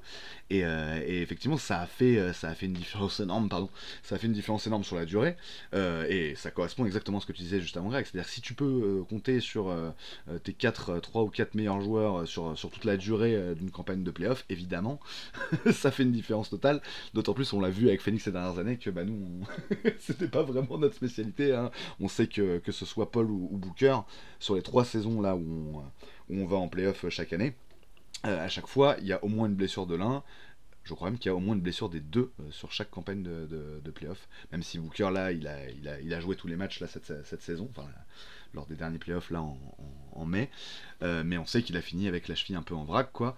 Euh, et la saison précédente, il avait été blessé. La saison d'avant, il avait été blessé. Paul a été blessé chaque saison. Donc en fait, il y a vraiment ce côté-là. Hein. Si on arrive à, trouver cet effectif, cet, équilibre-là sur le plan physique. Euh, Hicham, est-ce que tu avais quelque chose à ajouter euh, pour, finir cette partie-là sur le, sur le sportif pur et sur la composition du roster qu'on a actuellement là après ces, premiers jours de free agency? Est-ce que tu avais quelque chose d'autre à dire? Ouais, j'ai un truc à ajouter. J'ai évoqué un peu les forces tout à l'heure, la complémentarité des joueurs qui ont été recrutés avec les besoins, par rapport aux besoins qu'on avait. Donc tout ça, pour moi, c'est que du positif. Ce qu'a réussi à faire James Jones, encore une fois, avec le très peu de moyens qu'il avait au départ, c'est excellent. Euh, je lui donne un bon A pour son intersaison euh, par rapport à ça. Euh, pour compléter, je dirais, au niveau des faiblesses, moi j'ai deux choses principales à signaler. La première, c'est, et Tom l'évoquait il y a quelques instants, la création donc il y a quand même un petit déficit de création. On n'a pas de meneur pur dans cette équipe déjà, premièrement. Pas de profil euh, floor général, euh, mec qui est capable de euh, garder la gonfle euh, sans la perdre, voilà, qui joue avec un bon QI basket. On n'a pas beaucoup de, on n'a pas de profil comme ça en réalité. ni Goodwin ni Payne ne le sont. Booker c'est pas un vrai meneur. On sait qu'il peut jouer ce rôle-là et qu'il l'a souvent fait dans sa carrière, mais nous on préférerait quand même l'avoir comme euh, finisseur que comme euh, créateur pour les autres. Maintenant, euh, s'il faut qu'il le fasse, il le fera. Mais c'est vrai qu'il y a ce petit déficit au niveau de la création. Et du coup, moi personnellement, je fais partie de, de ce des, des, gens qui aimeraient bien, euh, qui auraient bien voulu voir un trade arriver pour un vrai meneur entre guillemets, Bon, j'ai scanné un petit peu la ligue euh, il y a quelques jours pour voir quel meneur on pourrait avoir dans un échange pour Cameron Payne avec les nouvelles contraintes CBA euh, dont on pourra discuter dans quelques instants. Et je suis tombé, à part une équipe qui aurait du cap space, mais ça, il y en a plus beaucoup dans la ligue. Il y en a quatre ou cinq, Indiana, San Antonio, ce genre d'équipe. Donc, on, si on enlève ces quelques équipes qui ont de la place sous le cap, euh, quand il faut rentrer dans la règle des 110% hein, de la nouvelle CBA, bah, euh, euh, il faudrait que ça soit un meneur qui gagne au moins 5,85 millions l'année pour pouvoir faire un échange avec Payne. Et j'ai trouvé que Rubio. Alors, le hasard fait bien les choses parce que Rubio, moi, c'est un meneur que je kiffe. Et puis c'est vraiment le profil, c'est vraiment le profil dont ça y est, Greg est, trop chaud. Ah Mais en tout cas, ça correspond tout à fait au profil que tu définissais juste avant. ouais, ouais. En fait, j'aimerais bien que les Suns euh, ils terminent leur intersaison par un gros splash et qu'ils ramènent, euh, qu'ils amènent au Berkay ce genre de meneur parce qu'on sait que Payne il va encore nous décevoir à ce niveau-là. On va ah, encore. Oui, mais en tout cas. Bah, des espoirs en lui. Oui, c'est ça. Si on attend qu'il devienne un playmaker, euh, enfin, en tout cas, un floor général, comme tu dis, c'est vrai qu'on va, on va être déçu, c'est sûr. T'as raison. Il n'est pas, il a pas ce QI basket, il a pas vista. T'es tellement pas... méchant. mais non, mais c'est vrai. Alors, il a ses qualités, Payne. Hein. On sait que en spot-up shooting, hmm. euh, il peut être redoutable. Hein, et puis même, hein. sur le, même, je trouve, alors effectivement, euh, je suis d'accord sur le fait que, alors QI basket, pour moi, c'est pas, enfin, je suis pas tout à fait d'accord. C'est-à-dire que oui, il manque peut-être de QI basket pour, euh, pour être un bon, euh, un bon distributeur ou quoi que ce soit. Par contre, il sait euh, naviguer dans une défense. Enfin, pour moi, ses, ses qualités de drive, c'est aussi du QI basket, tu vois. Il navigue pour s'arrêter au milieu et revenir et toujours faire la même chose. Ouais, c'est vrai que on avait eu cette discussion il y a un an. bon, bref. mais il, a, il, a, un profil un peu, un peu Jeremy Lin, quoi. C'est-à-dire que c'est toujours un peu le même drive, c'est toujours un peu les mêmes moves c'est unidimensionnel en tout cas, c'est sûr. En face, quoi. Oui, c'est unidimensionnel en tout cas. ça marche parce que c'est la seconde unité en face et qu'il a peut-être un tout petit peu plus de talent que le mec qu'il a en face de lui, sauf que le jour où c'est l'inverse, il se fait complètement croquer. Euh, mais le, truc, c'est que avant qu'on passe euh, peut-être à l'aspect financier, euh, il y a quelque chose dans l'équipe qui est très important, ça va être les, rotations et le playbook de, de Frank Vogel. parce que l'an dernier, si on se souvient bien, Booker joue les 12 minutes du premier quart-temps. Paul puis Durant euh, sortait et il y en avait forcément un des deux qui rentrait euh, au début du second carton avec la seconde unité pour participer à l'orchestration du jeu.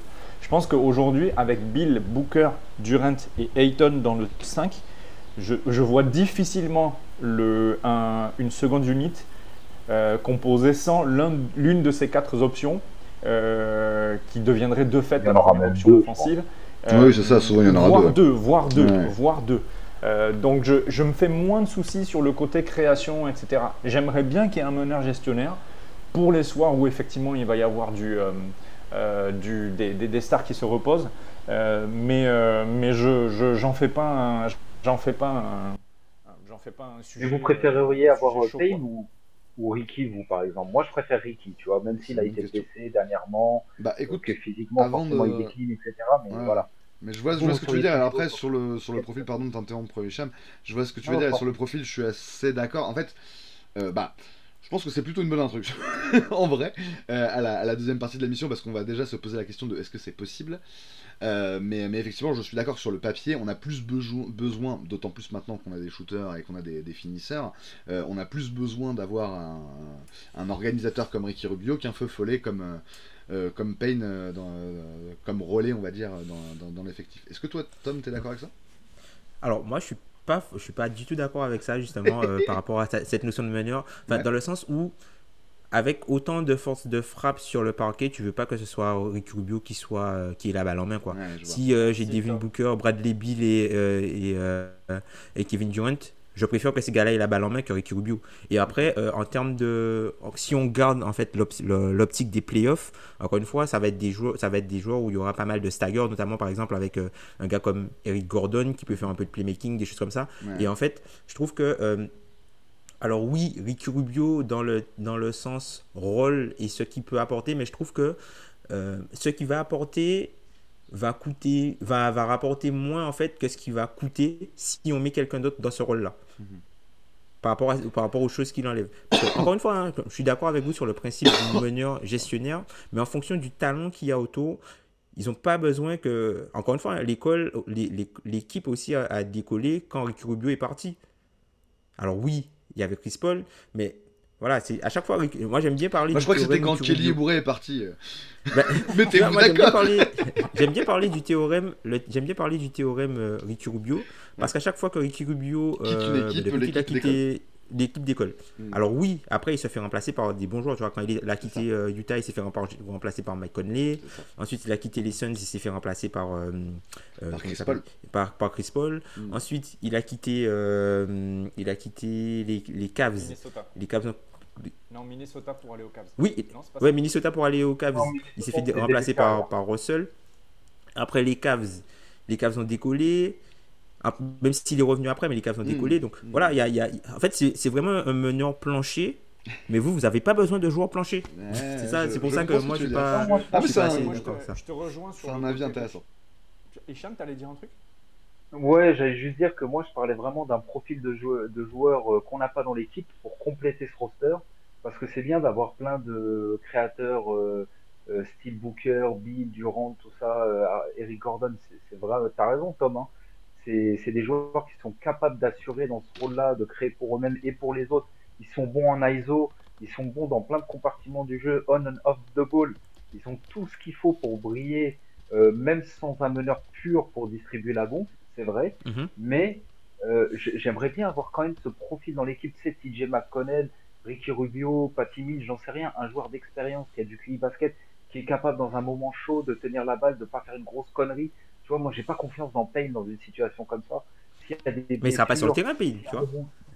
Oui, il sera pas sur le terrain, c'est vrai, mais euh, bah, encore une fois, s'il y a des blessures, ou si à un moment pour 5 euh, minutes, il y a besoin de placer un joueur comme ça sur le terrain, mais limite, euh, si euh, je vais pas espérer pendant la saison que Goodwin il prenne vite la, la, la, la, la place que pourrait prendre Payne dans, dans, cette rotation pour 5 je vois ce que tu veux dire.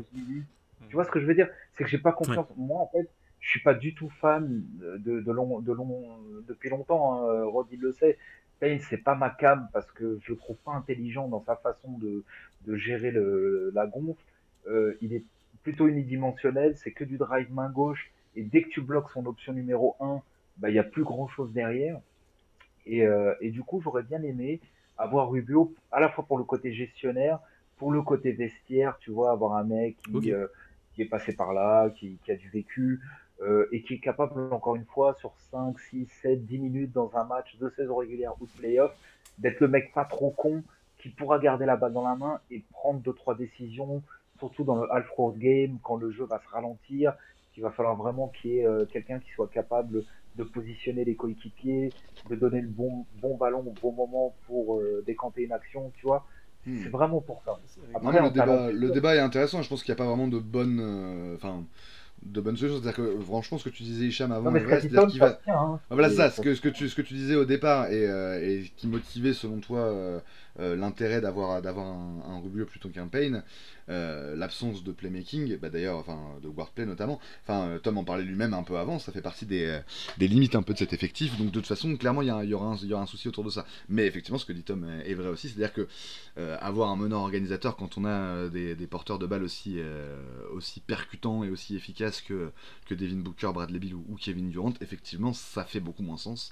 Il va falloir de toute façon trouver les bonnes les bonnes solutions et les bonnes les bonnes combinaison même en termes de 5 justement euh, alignés euh, de, la part de, la part de Frank Vogel et de son staff, ça va être un, des enjeux, hein, on en a déjà parlé, mais ça, on va en parler sans doute toute la saison, euh, de, la construction de la saison régulière des Suns. messieurs, je vous propose de faire une petite pause et puis on va, on va commencer à, rentrer un peu bah, voilà, dans les petits papiers, voir un peu au niveau des chiffres ce qui est possible, parce que là on parle de, de possibilité d'étendre encore le roster, en tout cas de modifier des choses, il faut voir ce qui est possible en l'état actuel de, des finances des Phoenix Suns, avec donc ces, ces contrats là qui ont été signés euh, ces derniers jours. Et eh ben, écoutez messieurs, on va en parler dans quelques instants après une petite pause.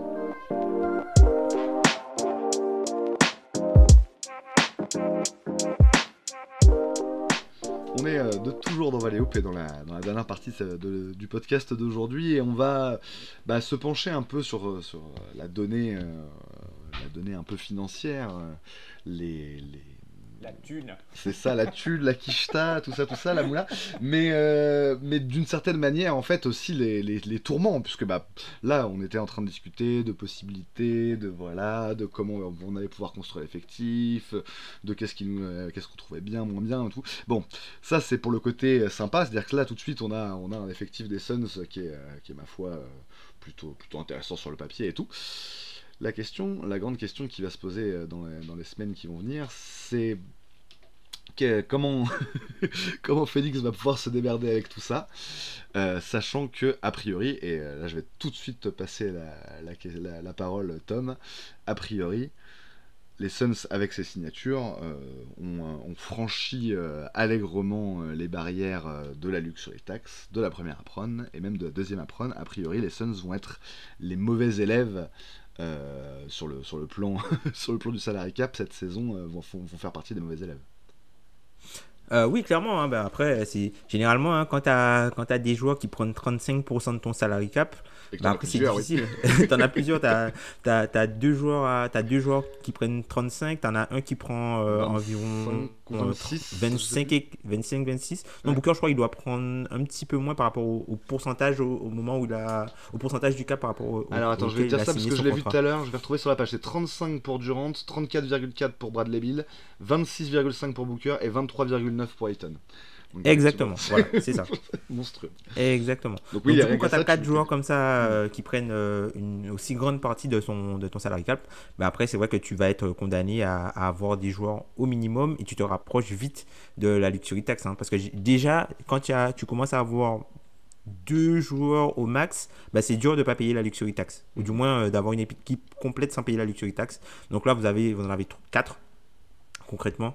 Donc voilà, ça va poser la problématique mm. de la seconde apron. Donc la seconde, la seconde apron qui est du coup une nouveauté instaurée par le, le nouveau CBA et qui rentre en place dès cette saison. Donc en gros, pour donner le principe de la seconde apron, la seconde apron, c'est un nouveau seuil de la taxe qui va être situé aux, alentours de 17 millions 5 au-dessus de la luxury tax. Mhm. Donc par exemple, vous, avez, euh, vous allez avoir par exemple votre luxury tax qui est à 162 millions. Alors pourquoi je retrouve les chiffres exacts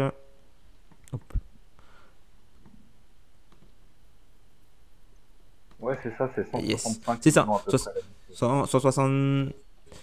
Moi, j'ai 162 millions à peu près, dans quelque chose comme ça, dans, dans, dans le CBA. Après, c'est à ajuster, hein, encore à ajuster. Donc, vous allez avoir là.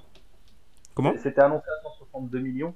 Et finalement, au début de saison, euh, il y a eu un ajustement à la hausse, à la fois du salary cap et, euh, et euh, de la luxury tax. Et côté luxury tax, on arrivé à 164 et quelques, je crois. Hein, presque ouais, 164 et quelques.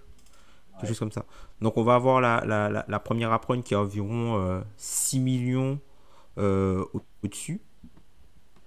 et ensuite, on aura, euh, enfin je dis des bêtises, on aura la, première du coup la, la, luxury, on aura la luxury sac, on aura la première apron qui est environ à 6 millions 5 au-dessus, mhm. et ensuite on aura la seconde apron qui est à peu près à 180 millions. Et vous vous êtes déjà 10 millions au-dessus. Donc en plus du coup des pénalités en termes de, dollars, vous avez euh, les, nouvelles restrictions euh, qui sont applicables aux équipes du coup qui sont au-delà de cette seconde apron. Ouais, donc bah clairement on, on est dedans. Euh, bah tu l'as, je vais pas, enfin je, renvoie d'ailleurs effectivement, je peux le faire s'ils ne l'ont pas fait, mais nos, auditeurs à, à, l'émission que vous aviez fait euh, dans Dunk Hebdo, donc avec Amine euh, spécifiquement sur ça, sur, sur la, la, première et la seconde apron dans, dans, le cadre du nouveau CBA. Mais concrètement pour nous, quelles vont être quelles vont être les conséquences en fait de cet état de fait? Alors du coup, je vais vous renvoyer pour pour les, les lecteurs invétérés je vais vous renvoyer du coup, à la page, 104, la, la page 183 du, du CBA euh, que vous pouvez télécharger sur euh, le site de la NBPA. voilà. Alors, vous, vous, allez vous régaler entre la page 183 et 190. D'accord, ça, euh, ça c'est notamment le passage. Les du coup. voilà, le passage enfin, nommé Transaction Restriction Table. Voilà. Là, vous allez vous amuser en lisant ça. Donc du coup, en étant au-delà de la, seconde apron, alors plusieurs restrictions euh, supplémentaires en dehors d'être euh, au-dessus de la première apron. Donc impossibilité du coup d'agréger les salaires dans un trade. Donc c'est-à-dire que c'est plus possible de faire un 2 par exemple pour 1. C'est-à-dire que ça peut marcher dans l'autre sens. Par exemple, euh, si on prend le cas d'Ayton, vous pouvez envoyer Ayton pour récupérer deux joueurs. Par contre, vous ne pouvez pas renvoyer deux joueurs au minimum pour récupérer un joueur qui gagnerait plus. Donc ça, c'est pas possible. Ensuite, vous n'avez plus la possibilité d'utiliser du cash dans les trades. Donc, si vous voulez acheter un pick de draft, euh, par exemple un second tour ou quelque chose comme ça, c'est plus possible. Parce que même, on peut, on peut prendre un exemple complet, euh, concret. Pardon. En 2021, on avait récupéré Tory Craig contre des cash considerations. Ça, on ne pourra pas le faire. Ça, c'est fini. Non, c'est fini. Vous ne pouvez plus euh, mettre de l'argent dans des trades pour contrebalancer et égaliser les salaires. Donc ça, c'est plus possible. Donc plus possibilité du coup d'utiliser la, la taxpayer mid-level. Donc euh, taxpayer mid-level qui a été euh, réduite cette saison, je crois aux alentours de 5 millions par là. Qui était à peu près à 6 millions 5 mais qui a été réduite. D'accord. Euh, ça, ça, saute de toute façon, pareil, on ne pourra pas l'utiliser. J'ai l'impression que c'était réduit pour les équipes. J'ai l'impression que c'était réduit que pour une frange d'équipe, peut-être que je me trompe. Hein. Non, mais, ça a été réduit pour tout le monde. Pour tout le monde, t'es sûr? Oui, en fait, ouais, ça a été réduit pour tout le monde. Ah ouais, d'accord. Je pensais que pour les équipes la première ouais. c'était 6 millions 7 et que pour les équipes qui étaient au-dessus de la première apron, euh, passer à 5 millions, un truc du genre. Hmm. Il me semble qu'il y a des joueurs qui ont en fait, à, à 6 millions et quelques, comme euh, Javon Carter aux Bulls par exemple. Tu vois, il y a des joueurs qui, lui, il a signé pour 20 millions sur 3 ans. C'est la taxpayer mid-level exception qui a utilisé euh, les Bulls. Bah, les, les Bulls, ils ont, ils ont pu utiliser une partie de leur non-taxpayer. En fait, ah, c'est Parce qu'ils ils ont assez d'espace. En, fait, ils ont assez d'espace entre euh, le salarié. Ils ont assez d'espace entre la, la, première apron et le montant où ils étaient en dessous du cap. Donc, ils peuvent utiliser la, la, la, la tax payer. ils peuvent utiliser un montant. Tu n'es pas obligé d'utiliser ta full tax payer sur un seul joueur. Et là, ils l'ont divisé sur plusieurs joueurs, en fait. Ouais, full non tax en fait, payer, ouais. Voilà, c'est ça. Donc en fait, ce qui s'est passé, c'est que pour, en gros, il n'y avait pas beaucoup de différence, par exemple, entre. Euh, enfin, il n'y a pas beaucoup de différence. Il y avait, allez, 3-4 millions de différence entre une full taxpayer mid-level et une euh, euh, taxpayer mid-level pour les équipes qui paient la taxe. Et en fait, au final, des joueurs allaient privilégier le, le, côté sportif et le challenge sportif en gagnant un peu moins d'argent, peut-être en, en net Quoique, après, tu as les notions d'impôt, d'imposition dans, dans, la, dans la franchise que tu as. Et en fait, c'était pas assez punitif. Mais là, tu as, une, une vraie différence, du coup, euh, d'à peu près 7 millions hein, maintenant, entre la non-taxpayer mid-level et du coup, la taxpayer euh, mid-level. Et du coup, ce qu'ils ont fait, c'est qu'ils ont. Euh, cet argent-là, entre guillemets, il a été utilisé pour augmenter le montant des, de la room exception de la room section qui était à 5 millions, qui elle est passée à 7 millions 5, tu vois. Donc tu vois, des gars comme Misic euh, à OKC, il a signé du coup pour la room mid-level qui a été augmentée. D'accord. Donc voilà, c'est vraiment... Euh, en gros, dans, dans, dans, le nouveau CBA, c'est ce que le, les, joueurs ont essayé de faire dans, dans les négociations et les équipes aussi. C'est-à-dire que c'est de permettre à ceux qui dépensent pas beaucoup de dépenser plus, mais euh, en restreignant drastiquement ceux qui dépensent beaucoup, dont aujourd'hui vous faites partie. Ouais, c'est ça en fait. on, a, on, a, la troisième plus grosse masse salariale, je crois, de la ligue maintenant. Il y a Golden State en premier à 207 millions. Oui, ils sont à 207 millions, ouais. Ouais. ouais il, y a les, il, y a les, Clippers juste derrière, je crois qu'ils sont à 195, un truc du genre. Exactement. Et, vous êtes à 190. 190, ouais. Et, euh, et, et j'étais surpris de voir qu'il y a très peu d'équipes, il y en a que 6 ou 7, je crois, qui sont pas dans euh, la luxury tax. Euh, peut-être un peu plus 6 ou 7, peut-être 8, euh, un truc comme ça, mais il y en a pas. Mais il y en a qui sont proches. Ouais. ouais. un tiers du coup. Tax, ouais. Seulement un tiers des équipes NBA qui seraient en dessous, c'est ça que tu dis du coup. Ouais, c'est mm. ça, ouais. Un petit tiers d'équipes NBA qui serait sous la, la, barre de la luxury qui est à 164 millions, alors qu'avant ce chiffre était bien, enfin il y avait plus d'équipes qui, euh, prenaient soin d'être en dessous de la luxury tax. Donc euh, à quoi c'est dû? Ça sera un phénomène intéressant à étudier. Est-ce que c'est les anciens contrats qui arrivent à échéance et qui euh, pourrissent les bilans des équipes? Est-ce que euh, c'est des nouveaux contrats qui ont été lâchés pour des joueurs voilà, qui, ont peut-être été surpayés dernièrement? Je sais pas, hein, mais à voir. Bah, après, je pense que c'est Après, je pense que c'est aussi à, à, relativiser parce que l'été n'est pas encore terminé. Mhm. Tu as pas mal de RFA, hein, d'agents libres restreints qui mhm. n'ont pas encore signé. Donc, du coup, il y a les capoles qui comptent plutôt que ah le montant du salaire. Donc, du coup, ça peut, aussi fausser, euh, ça peut aussi fausser le montant euh, global euh, bah, du salarié cap des équipes, à l'heure actuelle en tout cas. on verra sur certains joueurs, ouais, peut-être, mais les capoles des restricted free agents sur des joueurs draftés, on va dire, entre 10 et globalement 30 pour le premier tour, c'est pas des énormes capoles normalement par rapport à susceptible de pouvoir signer sur le marché. Mais après, on sait que le marché des restricted free agents, c'est un marché un peu faussé, un peu biaisé, avec ses matching rights. Donc, euh, mhm. on va voir ce que ça va donner. Mais en tout cas, moi, j'étais surpris de voir ça. Ça m'a vraiment choqué parce que je m'attendais à voir euh, la moitié des équipes sous la luxury, quoi. Et en fait, je me mhm. suis dit, oh là, il y a plein d'équipes, en fait, qui sont dedans, quoi, qui vont payer de la taxe, plus ou moins. Mais il y a peu d'équipes qui sont au-dessus du second apron. Je crois qu'il y en a que 4 peut-être 5 euh, maximum, 3. un truc comme ça. Second ah, apprendre, vous êtes 3. Vous êtes, vous êtes 3. Ah, on est que 3. ok. ok. Mais et tiens, petite question pour euh, Tom et puis pour vous, pour vous deux, les gars, hein, Greg, euh, Rod, dites-moi ce que vous en pensez aussi.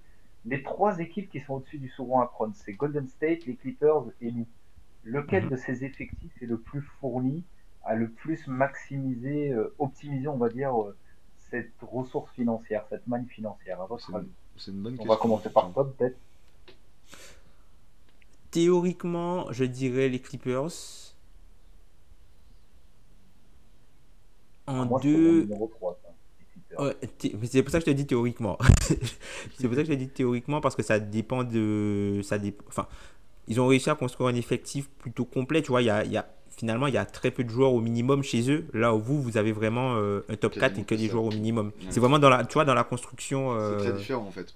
Voilà, c'est la, construction est très différente. Euh, pour donner une idée à nos, à nos auditeurs, donc ils ont Paul George et Kawhi Leonard en contrat max, et sinon, ils ont 6 joueurs entre 10 et 20 millions de dollars la saison, donc Norman Powell, Marcus Morris, Nicolas Batum, Robert Covington, Ivica Zubac et Terrence Mann. Donc oui, effectivement, 6 joueurs.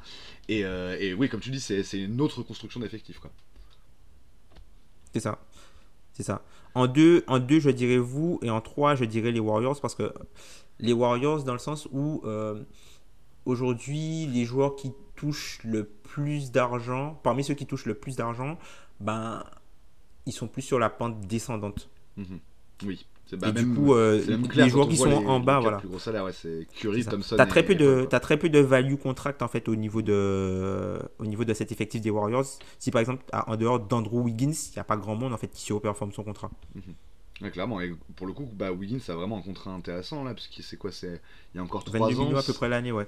Bah, c'était 22 millions l'année dernière, mais là ça monte, du coup c'était progressif. On est à 24 millions cette saison, 26 millions en 2024-25 et, et, 28 en 2025-26, avec une player option quand même pour la pour 2026-2027. Mais c'est vrai que c'est bah, correct, hein, c'est très correct pour un joueur de ce niveau. C'est un très beau contrat. un, pour un ailier tout titulaire. ouais, c'est ça, c'est comparable, presque comparable au contrat de Michael Bridges hein, en vrai. Hein. C'est juste qu'il est un peu. Non, ils sont de même âge quasiment, il est un tout petit peu plus vieux, mais ouais, c'est c'est vraiment un excellent Entre, un Wiggins à 25 millions et euh, bientôt un Jalen Brown à 50, 55. Effectivement, oui, c'est, euh, t'as raison, c'est le bon.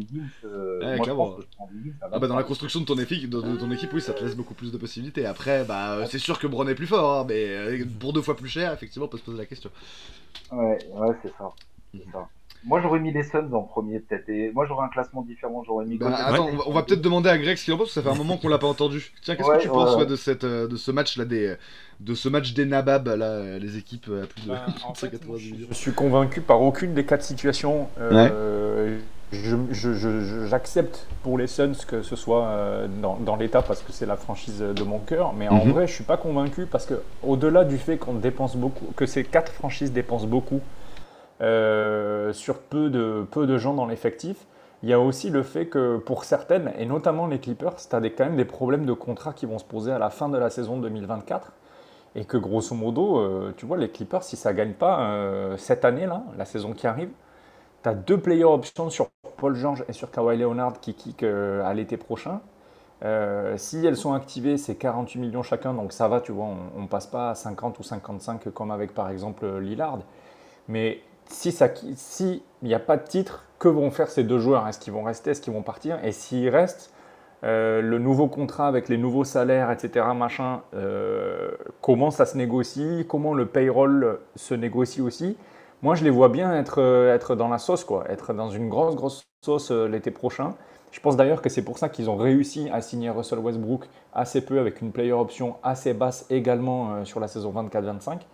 Euh, voilà, je sais pas, tu vois, pareil, les, les Warriors, ils, ont, dégraissé avec, euh, avec Poole, etc. Machin. Ils doivent quand même re-signer Clay Thompson la, saison prochaine. Euh, moi, j'ai l'impression que sur notre payroll à nous, pour comparer avec, avec. Alors attendez, je cherche vite fait. Phoenix, Phoenix avec un P, voilà. on a quand même jusqu'en 2026-2027 on a au minimum Bradley Bill et Devin Booker dans l'effectif, sans option, ni team ni player. Et on a Kevin Durant jusqu'en 2026 et DeAndre Ayton également, sur des salaires qui sont de trois fois juste en dessous de 55 millions pour Durant, Bill et Booker et 35 millions pour DeAndre Ayton. Donc effectivement, on est parmi ce, quatuor, euh, je ne sais plus quelle était la quatrième équipe. On est dans ce, disons, ce trio avec les Warriors et les Clippers. Euh, Ouais, c'est trio, il hein, n'y a pas de quatrième. Ouais, voilà. On est sur ce, trio d'équipes, mais en vrai, je trouve qu'on est peut-être ceux dont la situation financière est la moins craignos pour les années à venir. Euh, parce qu'en fait, on sait où on va. On sait où on va et on sait avec quelles armes on y va. Et on a déjà fait un été là-dessus. je vois ce que tu veux dire, mais je suis pas tout à fait d'accord parce que moi, personnellement, dans dans, le long terme, pour nous, je suis très très très inquiet par le contrat de Bradley Bill là, avec la player option au bout. Moi, ça m'a fait vraiment flipper pour le coup. Donc, bon, et, surtout, le, nombre de, surtout le nombre de joueurs au minimum que vous allez devoir remplacer chaque saison. C'est-à-dire que cette bah saison là, c'est un peu, euh, c'est un peu euh, masterclass par rapport, euh, enfin, trouver 6-7 joueurs au minimum comme ça, de mm. bons ça arrive, mais après, là, vous êtes dans une situation quand même où les joueurs au minimum qui normalement devraient être un luxe sont une nécessité. Oui, tout à fait. Clairement, c'est, bah, j'allais dire, on est dans la, configuration euh, Lakers euh, d'il, y a, deux ans, quoi, quand ils avaient effectivement le, enfin, au moment où ils récupéraient Westbrook, quoi, effectivement. Et c'est vrai que c'est un peu ça qui, est, qui peut être inquiétant pour la, pour la construction de l'équipe. Euh, si on revient euh, à la question des sanctions et tout, tu nous as présenté, Tom, donc déjà euh, plusieurs, plusieurs types de sanctions. Tu nous as dit qu'effectivement il y avait, il y avait des limitations dans les trades. tu nous as dit qu'il y avait cette, cette bah, taxe payeur du coup, mais mid-level qu'on ne pouvait pas, qu'on ne pouvait pas utiliser. Est-ce qu'il y a d'autres sanctions auxquelles on doit s'attendre? Je sais que oui, donc je te laisse continuer. Ah oui, oui, oui, oui, oui, il y en a, il y en a d'autres, hein. notamment la, la, notion de, de, de, pic de draft bloqué entre guillemets, hein. les pics de draft. Alors ça, ouais, comment ça marche ça alors du coup? Alors, c'est ce qu'ils appellent euh, dans le nouveau CBA les frozen picks. Donc, en gros, quand euh, on est euh, une année, qu'on termine l'année au-dessus de la seconde de la seconde prone, le pic de draft 7 ans après est automatiquement bloqué. Donc, si par exemple, disons, on commence à, disons, on prend ça, on prend la fin de la saison 2024. Donc, à la fin de la saison 2024, du coup, vous êtes au-dessus de la seconde prone. Ce qui se passe, c'est que le de draft de 2031, il est bloqué, il ne peut, il peut pas être transféré. Donc il est bloqué, il ne peut pas être transféré. Et ensuite, si du coup vous êtes l'année par exemple 2025 aussi au-dessus de la seconde apron, ce qui va se passer, c'est que non seulement le pic, euh, vous aurez le pic du coup de 2032 qui sera bloqué, puisque vous avez fini euh, l'année au-dessus de la seconde apron, mais le pic de 2031 euh, qui lui était bloqué va directement à la fin du premier tour. Automatiquement. Être, euh. Hmm. Voilà. Donc ça, c'est assez, euh, assez violent parce que c'est euh, si par exemple, si vous êtes au-dessus de la seconde apron durant deux des quatre dernières saisons. Mhm. Donc, donc ça, c'est quelque chose qui peut, qui peut vous impacter et qui risque de vous impacter dans le futur. Et ensuite, vous avez la possibilité de débloquer ce pic-là, par exemple, en étant euh, en dessous de la seconde apron au moins 3 ans. Ouais. Et ça, du coup. donc, donc euh, voilà, c'est, ça, va être facile de, ça va être facile de monter, mais pour redescendre, c'est ça aussi. Quand tu montes au niveau de la seconde apron, ben, c'est difficile en fait de redescendre, puisque plus tu es haut, plus il va falloir trouver euh, des partenaires de trade qui sont capables d'ingérer du salaire sans se faire handicapper. Donc du coup, tu vas être obligé de travailler avec des équipes qui ont de la place sous le salary cap. Et euh, bah, du coup, euh, tu vas aussi t'affaiblir. Euh, tu vas aussi t'affaiblir drastiquement, puisque encore une fois, vous, ce qui fait que vous êtes aussi haut, c'est parce que vous avez un top 4 qui est assez grassement payé. Et mhm. c'est pas parce que vous, c'est pas genre vous avez plein de joueurs à 10 millions, tu peux trouver à, chaque mhm. fois, tu vois une équipe pour prendre 10 millions par-ci, une équipe pour prendre 5 millions par-là. Voilà, c'est de, gros contrats, voilà. Donc ça va être plus difficile à bouger. Ouais, c'est ça, et ça, ça, bah, ça, correspond un peu à, la panique qui nous a agité, nous, après la signature de Bradley Bill, où on se disait, en fait, là, on n'a pas le choix, il faut absolument trade Dayton, parce que sinon, effectivement, on a mais, euh, aucune. Euh, enfin aucune flexibilité, aucune possibilité d'avoir voilà, des profils différents quoi que ce soit. On est vraiment bloqué euh, dans notre construction d'effectifs avec euh, bah, la, construction qu'on a là, là actuellement au sortir de, enfin, sortir de la free agency après, après une dizaine de jours de free agency où effectivement on a que des contrats minimum, euh, enfin c'est quatre contrats max et que des contrats minimum autour. Effectivement il va falloir arriver à, construire autour de ça. alors, tu avais évoqué aussi donc les, signatures qu'on pouvait pour le buyout. Ouais, voilà. Et effectivement, pour le buyout, il y, a aussi des, pour les joueurs qui ont été buyout, il y a une, il y a une, conséquence directe. Dis-moi.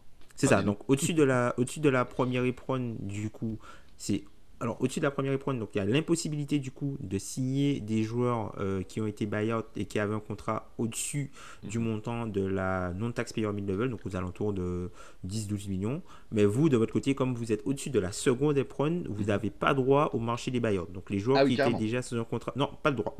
pas le droit euh, au marché des buyouts. Alors, du coup, ça, ça veut dire. C'est une bonne question. Hein. donc, ça veut dire que là, dans l'état actuel des choses, puisque euh, si, je comprends bien le, calcul sur les, les, premières et secondes à prendre, il est quand même fait en fin de saison. C'est ça. Mais donc du coup là actuellement on aura le droit de participer au marché des buyouts 2023-2024 euh, vu que enfin je sais pas trop comment comment ça va fonctionner à ce niveau-là. Enfin, dire que là, théoriquement, avec notre payroll, on est au-dessus, évidemment. Mais je veux dire, les comptes et, le, et le, la, sanction, on va dire, du gendarme financier va tomber en fin de saison. Est-ce que entre temps, on va pouvoir participer au, marché des buyouts C'est ça ma question. Alors ça c'est quelque chose qu'il faut que je vois plus en détail, mais pour moi en l'état c'est non parce que vous avez très peu de chances d'être en dessous. D'accord. Donc effectivement, on peut pas partir du principe qu'on n'y sera pas en, euh, en, dégraissant, et donc du coup, je sais pas trop comment ça peut fonctionner. C'est vrai qu'il va falloir peut-être se pencher un peu sur ces, ces 600 pages, et donc tu as utilisé quelle page 190, c'est ça? Alors là, cette partie-là, c'est entre 180... Alors, entre... à partir de 183 jusqu'à 190. Mhm. D'accord. Eh ben, très bien. Bah, écoute, on, se penchera sur la question, mais du coup, oui, ça veut dire que potentiellement, euh, et je sais pas si les gars vous avez, vous avez euh, entendu et, noté ça, ça veut dire que, bah, en gros, il va falloir construire euh, cet effectif-là déjà dans les prochaines semaines, c'est-à-dire jusqu'à jusqu'à l'ouverture de la saison, puisque en, cours de saison, une fois que du coup la trade deadline sera passée, on pourra plus rien faire. C'est un peu ce que vient de dire Tom. Euh, il y a du coup quand même une petite pression là autour des, prochaines semaines sur les Suns dans les signatures qu'on pourra faire euh, et les choix d'effectifs, hein, puisqu'on va être amené euh, sans doute à couper des joueurs à, l'issue du training camp. là, il y a beaucoup de pression sur les prochaines semaines en fait, là sur, Jones, mais aussi sur, sur tu T'es assez d'accord avec ça, Hicham? Je vais, ouais, je vais ajouter un truc là-dessus.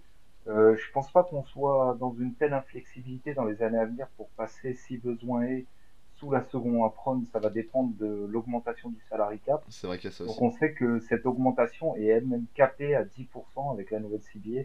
Euh, on peut pas avoir un salary cap qui augmente de plus de 10% même si les revenus euh, télé et compagnie venaient à exploser, euh, ce qui est attendu d'ailleurs. Donc euh, si on calcule 10% sur le niveau de salary cap et luxury cap et, et apron 1, apron 2 de cette année, on ajoute, on va dire, un facteur linéaire de 10% euh, supplémentaires pour chaque euh, palier. Bon, ça amènerait par exemple le Sora Apron autour de 202 euh, millions, quoi, à peu près, grosso modo. On sait que le salaire de Book il va augmenter, donc il va passer de 36 à 47 l'année prochaine. Donc il va y avoir un plus 10 millions dans les dents tout de suite avec Booker. Les salaires de Kelly Durant et Brad Bill qui vont augmenter chacun d'environ 3 millions, 3 millions et demi. Donc on arrive rapidement avec celui d'Ayton si on gardait ce quatuor on sera à plus 20 millions. Ok, donc euh, c'est vrai qu'on pourrait euh, tout de suite euh, penser que même si la Pron 2 augmente de 10% et passe à 200 et quelques millions, on serait vite à 180 millions avec ces quatre joueurs. Donc c'est vrai que ça va être compliqué, mais pas impossible de se retrouver sous le second Apron si c'est l'option qui est choisie par l'équipe en prenant comme hypothèse qu'on garde ce quatuor justement. Mais bon, si c'était le cas, c'est vrai que ça obligerait à construire l'équipe tout autour avec que des minimums et rien d'autre, et euh, d'avoir peut-être un nombre de joueurs dans le roster euh, au minimum, c'est-à-dire à 13 au lieu de 15 par exemple. Donc, euh, mais c'est pas impossible que dans les trois saisons qui vont suivre celle-là, on puisse se situer sous le second apprendre si c'est la voie qui est suivie. Mais de ce que je comprends, de ce que je vois par rapport au pic de draft, par rapport à tout ça, par rapport aux enjeux actuels. On vise le titre sur les euh, quoi, trois prochaines saisons, on va dire. Je pense que euh, là, c'est all-in et euh, le management des Suns ne va pas s'enquiquiner à penser à, au pic de draft 2031. ça peut nous coûter cher. Peut-être qu'en 2031, on va pleurer nos races parce hmm. que on aura un pic dans le top 5 et il partira en fumée quelque part et nous, on héritera d'un choix 30 ou un truc comme ça. C'est une vraie possibilité. Ça mais bon, dans 7 ans, 8 ans, bah, comme on dit, c'est dans longtemps. Et aujourd'hui, on va faire plus les cigales que les fourmis. Et on va vraiment, euh, on va vraiment s'attacher à avoir l'effectif le plus bourrin possible dans ces 2-3 ans à venir parce qu'elle est là, la fenêtre. Euh, après, elle sera plus là.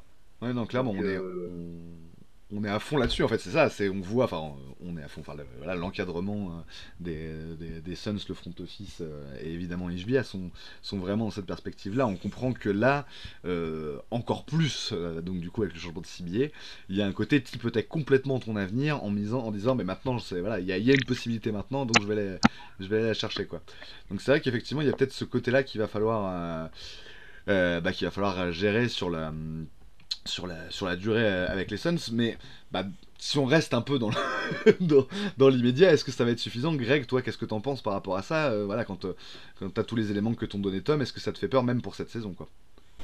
Non, ça me fait ni peur pour cette saison, ni peur pour le futur. sauf un futur très lointain où on se, où on se projette post Air, Vogel, Booker, Durant. c'est-à-dire hein, grosso modo à la fin du contrat de Kevin Durant. Euh, on a encore un peu de temps pour voir ça. Je pense qu'il me semble qu'on a trois saisons, euh, si je ne me trompe pas, pour voir ça. Euh, en trois saisons, effectivement, il faut qu'on aille chercher le, plus haut de, ce qu'on peut faire. Oui, c'est ça. On a, encore 2023, 2024, 2024, 2025 et 2025, 2026 avant la fin des contrats de Hayton et de Durant. Moi, je ne sais pas, j'arrive pas à m'inquiéter. D'abord parce que comme on n'a jamais gagné, je ne connais pas le goût du succès, du coup je ne peux pas être déçu. Ensuite, non, mais rien à dire. pas mieux.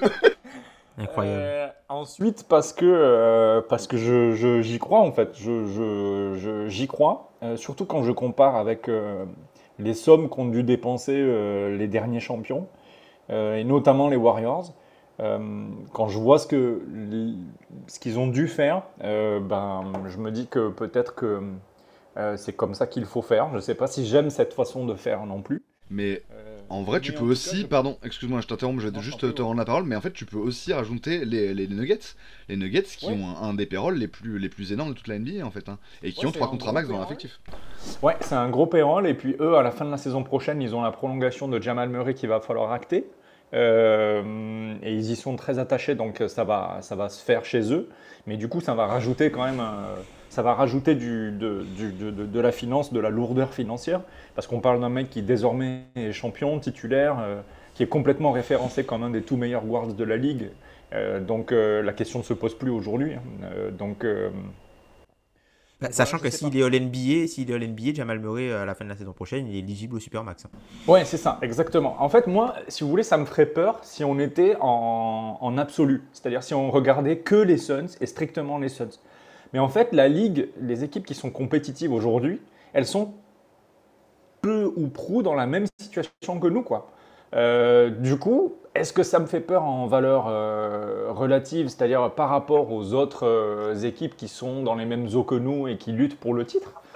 Ben, En vrai, non, pas, pas vraiment. Quoi. Donc c'est le chemin que Ishbia a choisi quand il fait le trade 48 heures après son arrivée de Kevin Durant. C'est, c'est écouter Devin Booker qui veut une super team avec lui depuis quasiment le début. Hein. Je crois que c'est une déclaration de 2018 ou 2019 de la bouche de Devin Booker construire cette super team.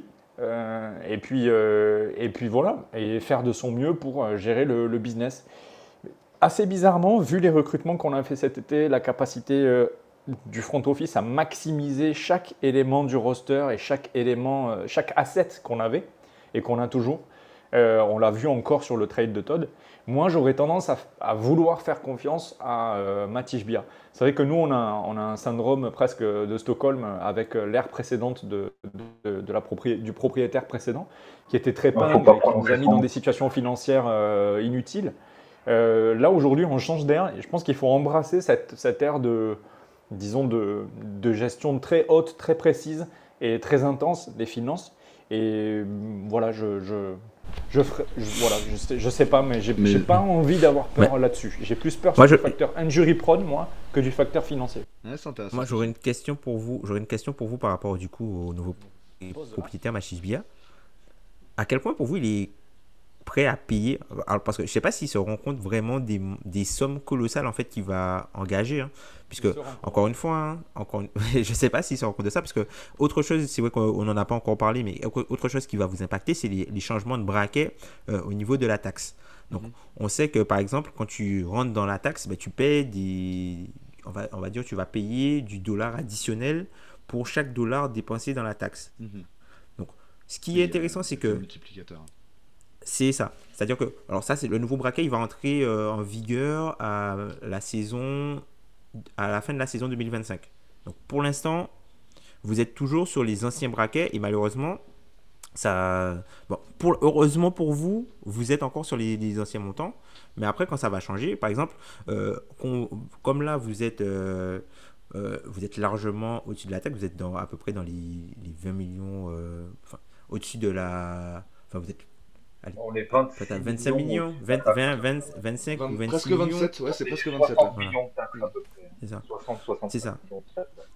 Donc c'est-à-dire que vous remplissez du coup le premier braquet de 0 à 5 où 1 dollar égale 1,50$. Ouais. Ensuite, il y a le deuxième braquet où 1 dollar égale 1,75$. Le troisième braquet où il y a du coup 1 dollar égale euh, euh 2,50$. Et le dernier, vous êtes aussi dans le dernier braquet au-delà où euh, 1 dollar égale 3,25$. Ce qui va se passer, c'est qu'avec le nouveau CBA, euh, et à partir de 2025, du coup, le braquet de la taxe va changer. Donc, ce sera allégé au départ. Donc, pour 1 dollar, sera 1 dollar sur les premiers et euh, pour le premier, mais ça, vous, vous serez largement dessus.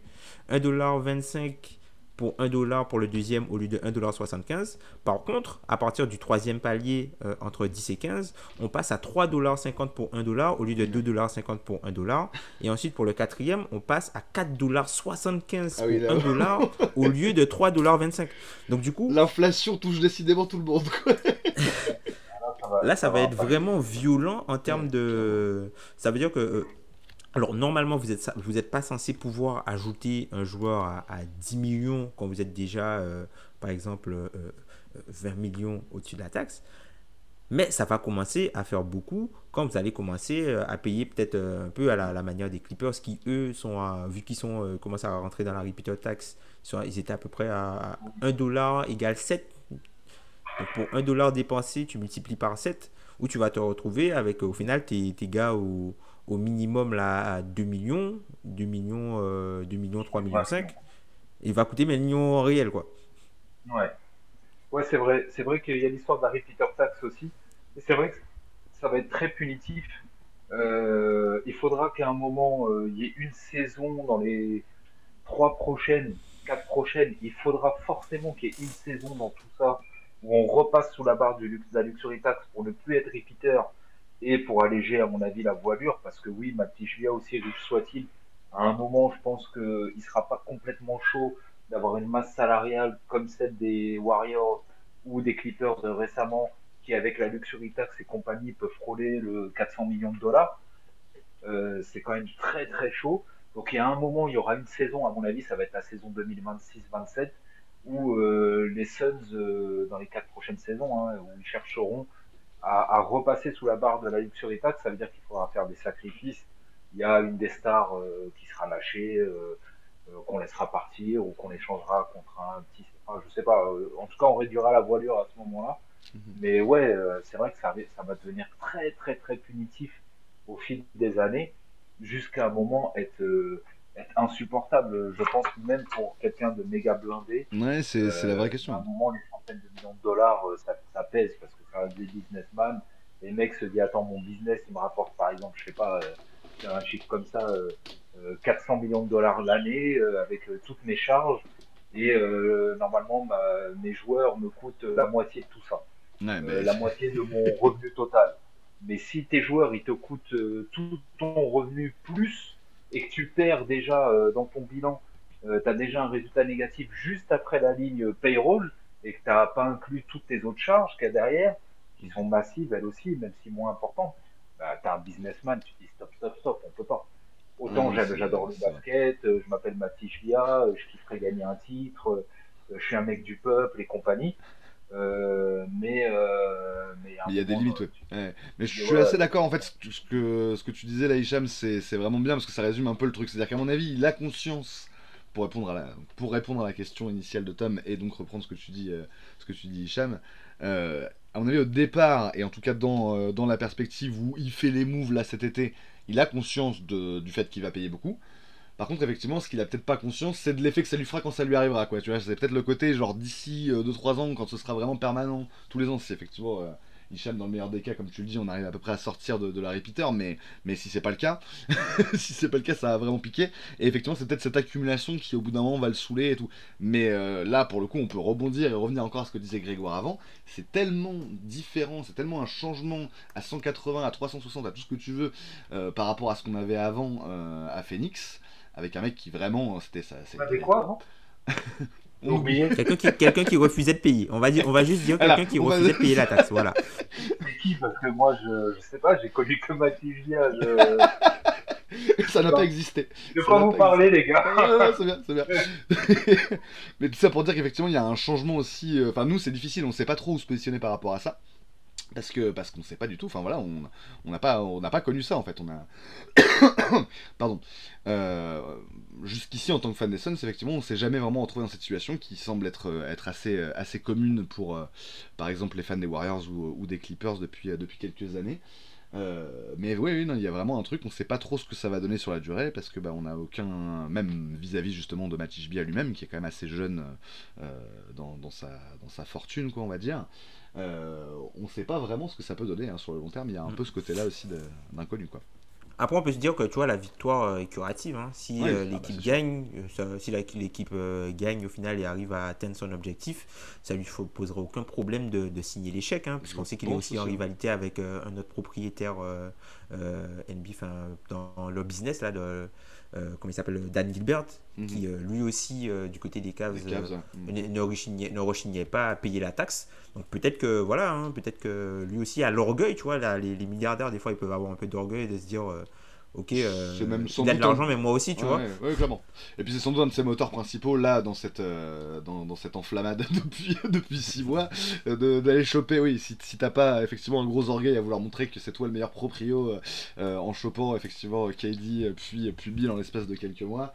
Oui, c'est qu'il y, a, qu'il y a un truc bizarre. Donc oui, je pense que ça fait partie des trucs. On verra si sur la durée ça, ça se maintient. Euh, alors peut-être pour terminer euh, cette, cette, émission, parce que je vois que ça fait quand même un, moment qu'on y est, euh, on va, on va peut-être peut-être finir un peu sur... Bah, repasser du côté de la, de la, fiction, on était là vraiment dans le dur de la réalité avec toi Tom et sur notamment les, les conséquences directes pour Phoenix dans les mois à venir. mais là dans les dans les jours de free agency qui, qui arrivent, en gros là pendant, pendant ces mois de juillet-août, avant, avant de passer vraiment au training camp et à la préparation de la saison, il peut y avoir encore des moves. Euh, quel serait, selon vous, le joueur idéal euh, là dans, pour intégrer l'effectif des Suns, sachant qu'effectivement ça impliquerait euh, soit de, de, de compléter le spot. On va encore pleurer, c'est pas possible. Bon, or Michael Bridges, qui est de toute façon le joueur parfait pour n'importe quelle franchise, pour n'importe quelle équipe de basket à travers le monde et à travers les âges. Euh, or, or, Michael Bridges, quel serait le profil idéal pour les Suns? Encore une fois, évidemment, dans un truc relativement euh, réaliste, hein, c'est-à-dire soit un free agent, soit un, joueur euh, en trade qui serait gérable par rapport au salaire qu'on a actuellement. là, bon courage, parce qu'effectivement, à part Payne, il n'y a pas grand chose, mais après, tu peux adjoindre Payne et, et éventuellement euh, un ou deux tours de draft récupérés par exemple de Memphis là dans le dans l'histoire d'Isaiah Todd. Bref, euh, bah on va commencer par toi Greg vu que tu avais envie de parler. ouais non c'est une, une, une, question qui est très compliquée pour moi euh, parce que je en fait Hicham a raison tout à l'heure quand il, quand il dit qu'on a peut-être besoin d'un playmaker. C'est loin d'être faux. Euh, on a parlé rapidement, on a, discuté notamment du, profil TJ McConnell euh, que je préférais à, celui de Ricky Rubio. Euh, moi, TJ McConnell, vraiment, pour le coup, c'est absolument idéal, mais ça n'arrivera, je pense, jamais. surtout pour campaign, et je pense pas que les tours de draft servent vraiment à ça. Je les vois plutôt pour, justement, quand, puisqu'on discutait de finances, euh, juste avant, quand euh, les finances vont commencer à être difficiles, la draft sera à mon avis un moyen de recruter des joueurs à potentiel euh, implémentables dans une équipe un peu comme Toumani Kamara semble l'être cette année avec nous, sur des tours un peu éloignés. C'est le moyen d'injecter du sang neuf dans une équipe sans dépenser des fortunes et sans se risquer sur un marché de trade, etc.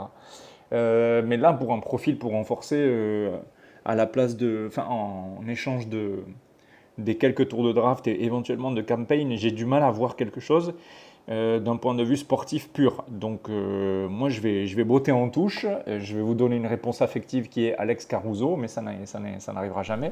Ah euh, mais, mais je suis même pas sûr que ce soit le profil dont on ait besoin, c'est juste que je rêve qu'il rejoigne les Suns parce que c'est un joueur que j'adore particulièrement. c'est sur le côté affectif. ouais, c'est vraiment l'affectif pur, mais après sinon non, j'aurais vraiment du mal à répondre à ça parce que j'ai d'abord envie avant tout de voir euh, comment sont intégrés euh, dans la rotation euh, les nouveaux arrivants. Il y en a beaucoup. J'ai aussi envie de voir comment le rookie trouve sa place dans l'effectif. Je pense que sans forcément faire un bilan rapide hein, de ce que ça a donné hier dans la nuit en, Summer League pour le premier match, mais je pense que c'est un joueur qui peut amener des, minutes intéressantes pour l'effectif mhm.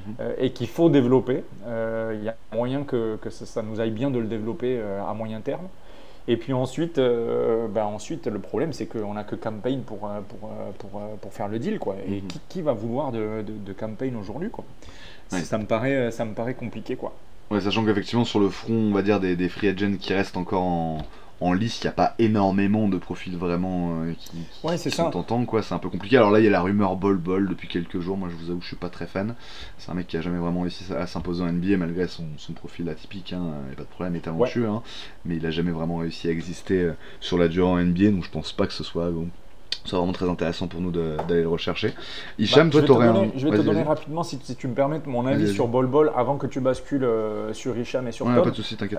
mais mais je, moi, Bol Bol, pour moi, c'est vraiment le, cas précis du, du, du type qu'on peut recruter maintenant, mais c'est mhm. peut-être pas le bon moment de recruter. Et c'est pas inhérent à, à, Bol Bol, quoi. C'est juste que c'est peut-être pas le bon moment pour nous de recruter. Mhm. Mais Bol Bol, c'est peut-être le mec sur qui on ferait bien de parier, mais est-ce qu'on est l'équipe tu vois, à parier là tout de suite maintenant? Est-ce que c'est pertinent pour nous? Je sais pas. C'est un profil, effectivement, comme tu dis, euh, un peu. Euh, mi-figue, mi-raisin, euh, qui a eu du mal à, à trouver sa place euh, au Magic, alors que franchement, le Magic lui a quand même donné des chances. Maintenant, n'oublions pas non plus, sans manquer de respect à la franchise d'Orlando, hein, que le Magic reste le Magic et que parfois ils ont eu du mal à trouver euh, comment développer les joueurs. Mhm. On a vu avec l'utilisation d'Aaron Gordon, qui est le jour et la nuit entre ce qu'il donnait à Orlando et ce qu'il donne aujourd'hui aux Nuggets. c'est pas impossible que ce soit aussi le cas avec Bol Bol. Est-ce qu'on se lancerait dans ce pari-là? Je pense que ce n'est pas le bon moment et qu'on n'est pas la bonne destination pour lui. Maintenant, les rumeurs sont les rumeurs euh, qu'on entend. Euh, nos insiders les plus connus et les plus respectés du côté des Suns les confirment. Il y a de fortes chances que Bol Bol déboule du côté de l'Arizona. Mhm. Écoute, on aura Bol Bol dans l'équipe. Euh, voilà. Qu'est-ce que vous voulez que je vous dise? effectivement, c'était un, point assez intéressant. Euh, sur cette question de, la recrue idéale dans les semaines à venir, qu'est-ce que tu aurais, que en tête? On a, parlé, euh, on a parlé un peu de Rubio tout à l'heure, mais est-ce que tu as d'autres, d'autres idées? Ouais, bah comme on a dit, il y a toutes les restrictions de la nouvelle CBA qui font que euh, on a des options très très très très très très très limitées. Euh, je sais pas si Tom a la réponse à cette question, mais je me la pose quand même. J'ai pas une idée précise sur le sujet si on venait euh, à échanger Payne pour récupérer un autre meneur, plus Playmaker, euh, exemple, pour faire plaisir à Greg, TJ McConnell, par exemple, il, a plus de salaire. Alors, on sait que normalement, avec la nouvelle CBA, au-dessus du second apron, on peut pas échanger un mec pour récupérer un mec avec un plus gros salaire. Sauf que comme Indiana est encore sous le cap à instant T, euh, d'après Spotrack, euh, et qu'ils auraient de quoi ingurgiter sous le salary cap, pas la luxury, hein, sous le salary cap Cameron Payne, s'il le voulait, euh, ça fait beaucoup de si, d'ailleurs je vois pas pourquoi il le voudrait, euh, machin, machin, mais bon, tout ça c'est très théorique. Euh, est-ce que on pourrait dans ce cas-là échanger Cam Payne et ses 6 millions et demi contre par exemple TJ McConnell à 8 millions 7, donc plus de salaire, mais mais en fait Indiana ingurgiterait le salaire de Payne sous sa, sa et donnerait le TPE. Mais je pense que c'est pas possible parce que TJ McConnell gagne plus euh, que Payne en fait. Euh, je réfléchis à ma propre question, je suis en train de me dire, euh, je pense que c'est mort dans le film. Et enfin, je sais pas, après tu pourras en dire ce que tu en penses, Tom, mais il reste Rubio. Donc c'est vraiment le mec, vraiment j'ai scanné toutes les équipes, j'ai regardé tous les salaires. Je me suis dit quel meneur playmaker gagne autant ou moins que Payne et pourrait être susceptible d'être tradé, machin, machin. Et je suis tombé sur deux joueurs, c'est Ricky Rubio et Patty Mills et Patty euh, qui vient d'être échangé pour la troisième fois en 10 jours, je crois. Non, il est à mhm. Atlanta. Est-ce que, euh, est-ce que euh, on y gagnerait à échanger Campaign pour Patty Mills Tout ça, ça se discute. Euh, je sais pas, j'ai pas d'avis tranché sur le sujet. Rubio, c'est de l'affectif très certainement. Mais en tout cas, c'est un joueur que j'ai beaucoup aimé et je serais vraiment pas contre l'avoir dans l'effectif à la place de Cameron Payne personnellement. Euh, mais à part ça, c'est vrai que les solutions, elles sont euh, hyper maigres. Il n'y a, a, pas d'autres meneurs qu'on pourrait échanger. Parce que ça, il faudrait vraiment que ça s'inscrive dans le cadre d'un échange, vu que on a déjà 15 joueurs dans l'effectif, que là, a priori, euh, il n'y a pas vraiment beaucoup de joueurs qui seraient susceptibles d'être cutés pour faire la passe. Alors il y a Ish Wainwright, ok, euh, qui est pas encore garanti. Hein. Il a pris l'équipe a fait valoir sa team option sur lui au salaire minimum mais il n'est pas encore garanti. Moi d'ailleurs, je pense qu'il va sauter. une fois que Bol Bol sera officialisé. donc du coup, il reste quoi derrière? Bah, Il y a Goodwin aussi qui n'est pas garanti. Goodwin aussi, il a un contrat non garanti. Ouais, qui est pas garanti, mais a priori qui est pressenti pour rester parce que Vogel a l'air de vraiment euh, euh, kiffer son profil à Goodwin et en plus Goodwin. il a fait une bonne saison l'année dernière. Ouais, qui a fait une bonne, une bonne saison et qui en plus euh, a l'air d'avoir la tête sur les épaules. Et il présente un profil dont on a besoin vraiment dans cette équipe parce qu'il y a beaucoup d'armes offensives, mais il y a peu de profils défensifs capables de garder le, point d'attaque, capables de faire valoir une certaine dimension physique à leur poste. Et Goodwin fait partie de ces rares dans l'équipe qui présentent cette euh, dimension-là avec Okogi ou euh, Keita Bates Diop. Mais sinon, on a, voilà, euh, sinon après, on va demander à des mecs comme Durant, Booker ou Bill d'être des fers de lance aussi en défense et c'est peut-être beaucoup leur demander. Mhm. Et du coup, du coup, tout ça pour dire, on a très peu d'options. Donc moi, ce que je ferais, si je pouvais, ça serait jouer de campaign pour récupérer Rubio si euh, les Cleveland Cavaliers euh, seraient partants pour ce trade-là. Euh, si c'est pas ça, bah, du coup, tu parais qu'il n'y a plus grand chose à faire dans cette intersaison parce qu'il n'y a pas de possibilité, à moins de rajouter un joueur au salaire minimum qui serait supérieur à, Campaign, par exemple, ou Goodwin, ou, ou je sais pas moi, Daniel Lee. Et dans ce cas-là, bah, tu coupes le joueur en question et tu signes ce meilleur joueur mais forcément qu'au salaire minimum. Alors bon courage pour trouver aujourd'hui sur le marché des free agents un mec qui va signer au salaire minimum et qui va avoir un meilleur niveau de jeu et des aptitudes en playmaking que euh, Campaign par exemple. Euh, bon courage, à mon avis, il n'y a pas. Donc euh, moi je vois pas grand chose arriver en fait dans cette intersaison. Je pense que là c'est quasi fini. Bol Bol va arriver, ça va être le troisième pivot avec son profil très atypique pourquoi pas hein, au salaire minimum à Paris. Euh, c'est pas ça qui va changer fondamentalement la physionomie de notre équipe euh, pour les mois à venir. Euh, donc why not ce gamble? Mais et donc Ish Wainwright je le vois être cuté et puis peut-être re-signé comme Toué ou alors il va signer un contrat minimum ailleurs dans une autre équipe. Je pense que c'est ça qui va arriver. Et puis après il n'y aura pas d'autres mouvements hein. je pense qu'il n'y aura plus rien d'autre et on va partir avec Campaign et euh, j'espère qu'il va assurer qu'on va retrouver le campaign de la bulle, qui était franchement euh, hyper intéressant comme joueur, qui nous a tous fait kiffer et qui nous a permis vraiment de faire une belle campagne euh, pendant l'année 2020. Et, voilà, et pas le campaign qu'on a eu ces deux dernières saisons, constamment blessé, quand il joue, il impacte peu, il est maladroit, ou, ou alors voilà, il sait pas trop quoi faire sur le terrain avec le ballon. Voilà. Donc euh, moi c'est mon avis là-dessus. Hein. Ça va pas beaucoup bouger. Si ça bouge, ça va être du côté de campaign et du coup ça serait à mon avis très certainement euh, pour un profil euh, bah, pour Rubio tout simplement, même pas un profil à la Rubio. Pour Rubio parce que je vois aucune autre. oui, c'est effectivement c'est voilà, la seule la seule possibilité effectivement la seule correspondance que que tu avais, avais trouvé. alors moi messieurs j'ai un rêve mais vous allez me dire si j'ai peut-être j'ai peut-être complètement halluciné. Euh, j'aime beaucoup, euh, donc on parlait de wordplay, on parlait de bah, d'avoir un, porteur de balle euh, supplémentaire sur lequel tu vas peut-être un peu plus. Enfin, pour pas seulement en seconde unité te reposer sur, sur campaign par rapport à ça. Et moi j'aimais beaucoup le profil l'année dernière de Jalen Noel. Je sais qu'il est qu'il était free agent et je ne crois pas avoir vu l'avoir vu signer nulle part. le problème c'est qu'effectivement c'est un joueur qui est, qui est jeune. Hein. je crois qu'il sort de son contrat rookie là, donc il va pas forcément. Ouais, qui était à Minnesota. Tout à fait, qui était à Minnesota là depuis. Hmm? Ah oui, qui est clairement. Oui, c'est pas un meneur, c'est plutôt un, c'est plutôt un arrière, effectivement, un arrière score, mais qui apporte du wordplay pour moi euh, et, euh, et, qui a vraiment un potentiel euh, encore de, de développement vraiment intéressant. c'est un joueur qui est tout petit, alors par contre pour le côté, pour le côté physique et pour le côté ah, défense. Tu parles de McLaughlin, toi Non, je parle de Noël. Non, je parle de Noël. Ah ouais ah d'accord, parce qu'il n'est pas hyper petit Noël. Ah, bah, pour, moi, ah, pour moi il est tout petit, mais alors attends, peut-être que je confonds avec, avec ouais, justement, parce que ah, c'est vrai que les deux. Il est tout petit, ouais, dans les... 80 quoi. Il est à combien? Ouais, bon, en tout cas, euh, en tout cas moi c'est un, un, profil qui pourrait m'intéresser. Alors effectivement, ça résout pas, ouais, 1,93 en effet, ça résout pas tous les soucis euh, qu'on aurait, euh, mais pour moi c'est un profil assez intéressant, dans, en tout cas dans les, dans les, dans les free agents qui restent. Euh, après voilà, à voir si c'est euh, une possibilité qui pourra être, euh, qui pourra être explorée par, le front office. Mais en tout cas, ça correspond un peu au joueur qui est pas encore dans son prime, mais pas loin, en tout cas qui est en pleine force de l'âge, de l'âge pardon, qui a montré déjà qu'il pouvait avoir un impact en NBA en sortie de banc et qui pourrait être du coup intégré à, notre rotation de ce côté-là. Euh, Tom, toi, comment tu vois les choses? Est-ce que tu penses que, que, Phoenix peut faire une bonne affaire là, dans, les, dans les semaines qui viennent? Et, euh, et, quel profil tu verrais un peu pour, pour nous?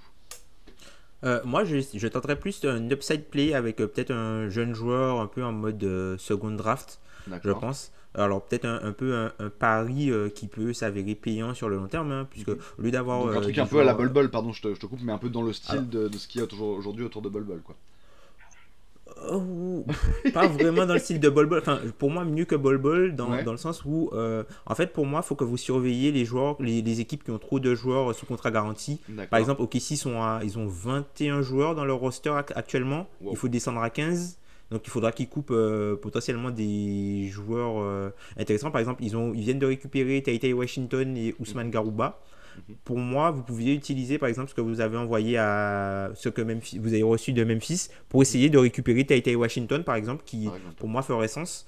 Euh, un peu un, projet euh, long meneur de jeu euh, qui, peut, qui peut jouer sur différentes positions et qui, dont, ses, l'une de, dont, ses qualités principales sont un peu la gestion du ballon. Ouais, c'est ça, c'est plus un floor général, effectivement. voilà, c'est ça. Profil, mhm. C'est ça. Donc peut-être lui tenter et aussi euh, peut-être euh, Peyton Pritchard.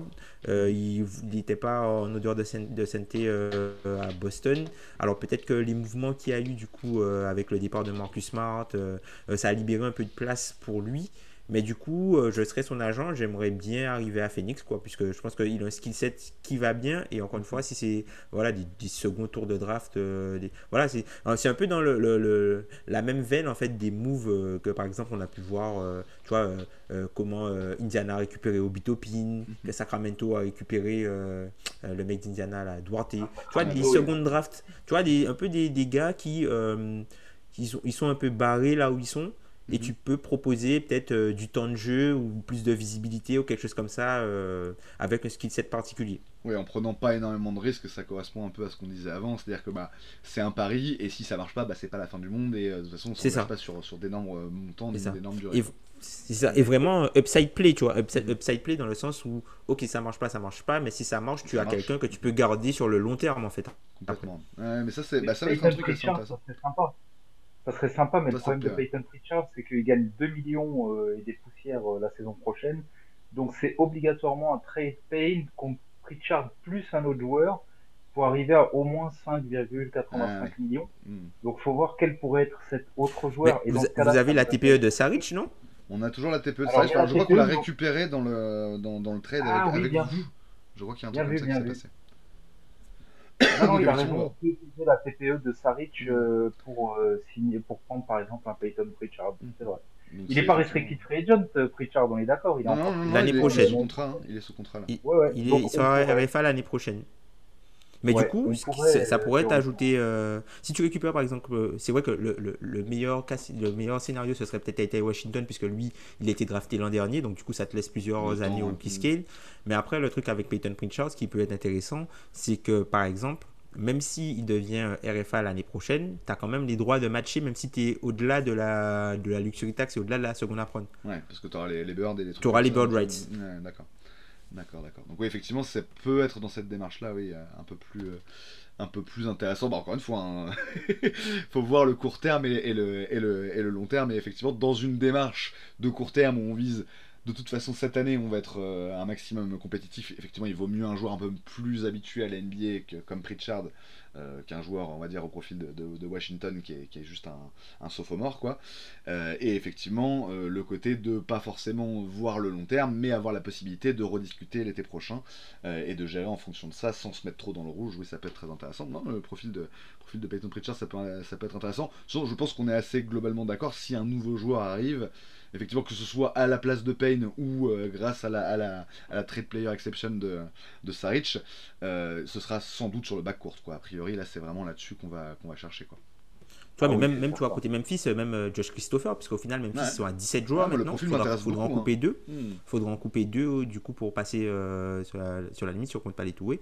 Donc voilà, les équipes qui sont au-delà de la limite des, des roster spots, bah, il y aura une problématique de roster spot et du coup, ils peuvent être amenés à couper des joueurs qui étaient euh, encore au rookie scale. Et là, vous pouvez peut-être faire une affaire euh, en les récupérant, soit en envoyant peut-être deux second tours plutôt que les équipes les coupent pour rien. Mhm. Ou sinon, une fois que les joueurs sont coupés, vous les récupérez euh, soit sur un contrat toué ou quelque chose comme ça. Quoi.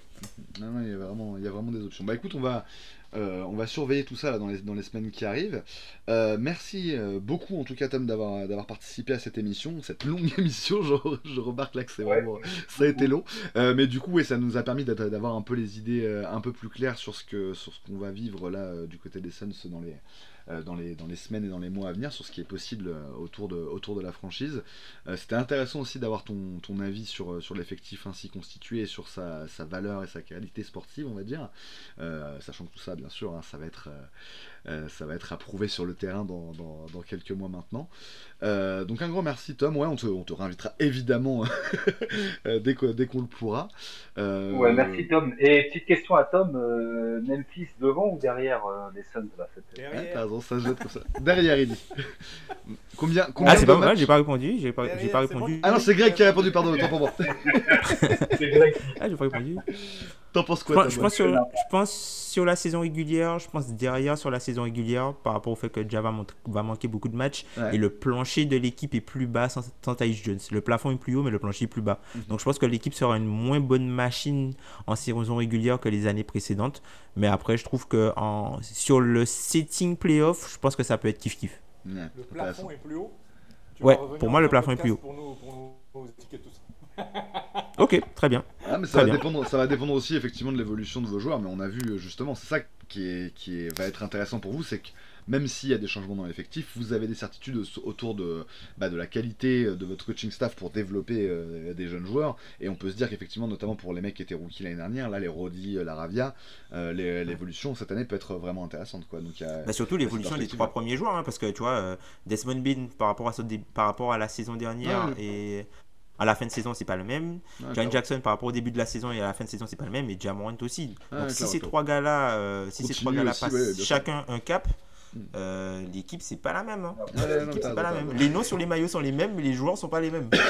je pense qu'effectivement on, mise beaucoup sur ça hein, du côté de Memphis, sur cette progression constante, normale. Hein, c'est une des équipes les plus jeunes de NBA, donc, euh, donc tu vas miser sur, sur une évolution permanente de, de, cet effectif et notamment une évolution du mental. Ah, ça, ça va être très important. Ça, c'est clair que ça va être très important. Déjà, voilà. déjà ils sont débarrassés de Dylan Brooks. Bien joué, les gars. Vous allez enfin pouvoir. Euh, être un peu plus serein euh, effectivement dans la construction. c'est vrai que Smart pour le coup va apporter la même dureté, mais, euh, mais sans doute avec un peu plus de sérieux et un peu plus d'esprit collectif. pour moi, Smart c'est vraiment un excellent coup hein, de la part de, de la part, de, la part des Grizzlies.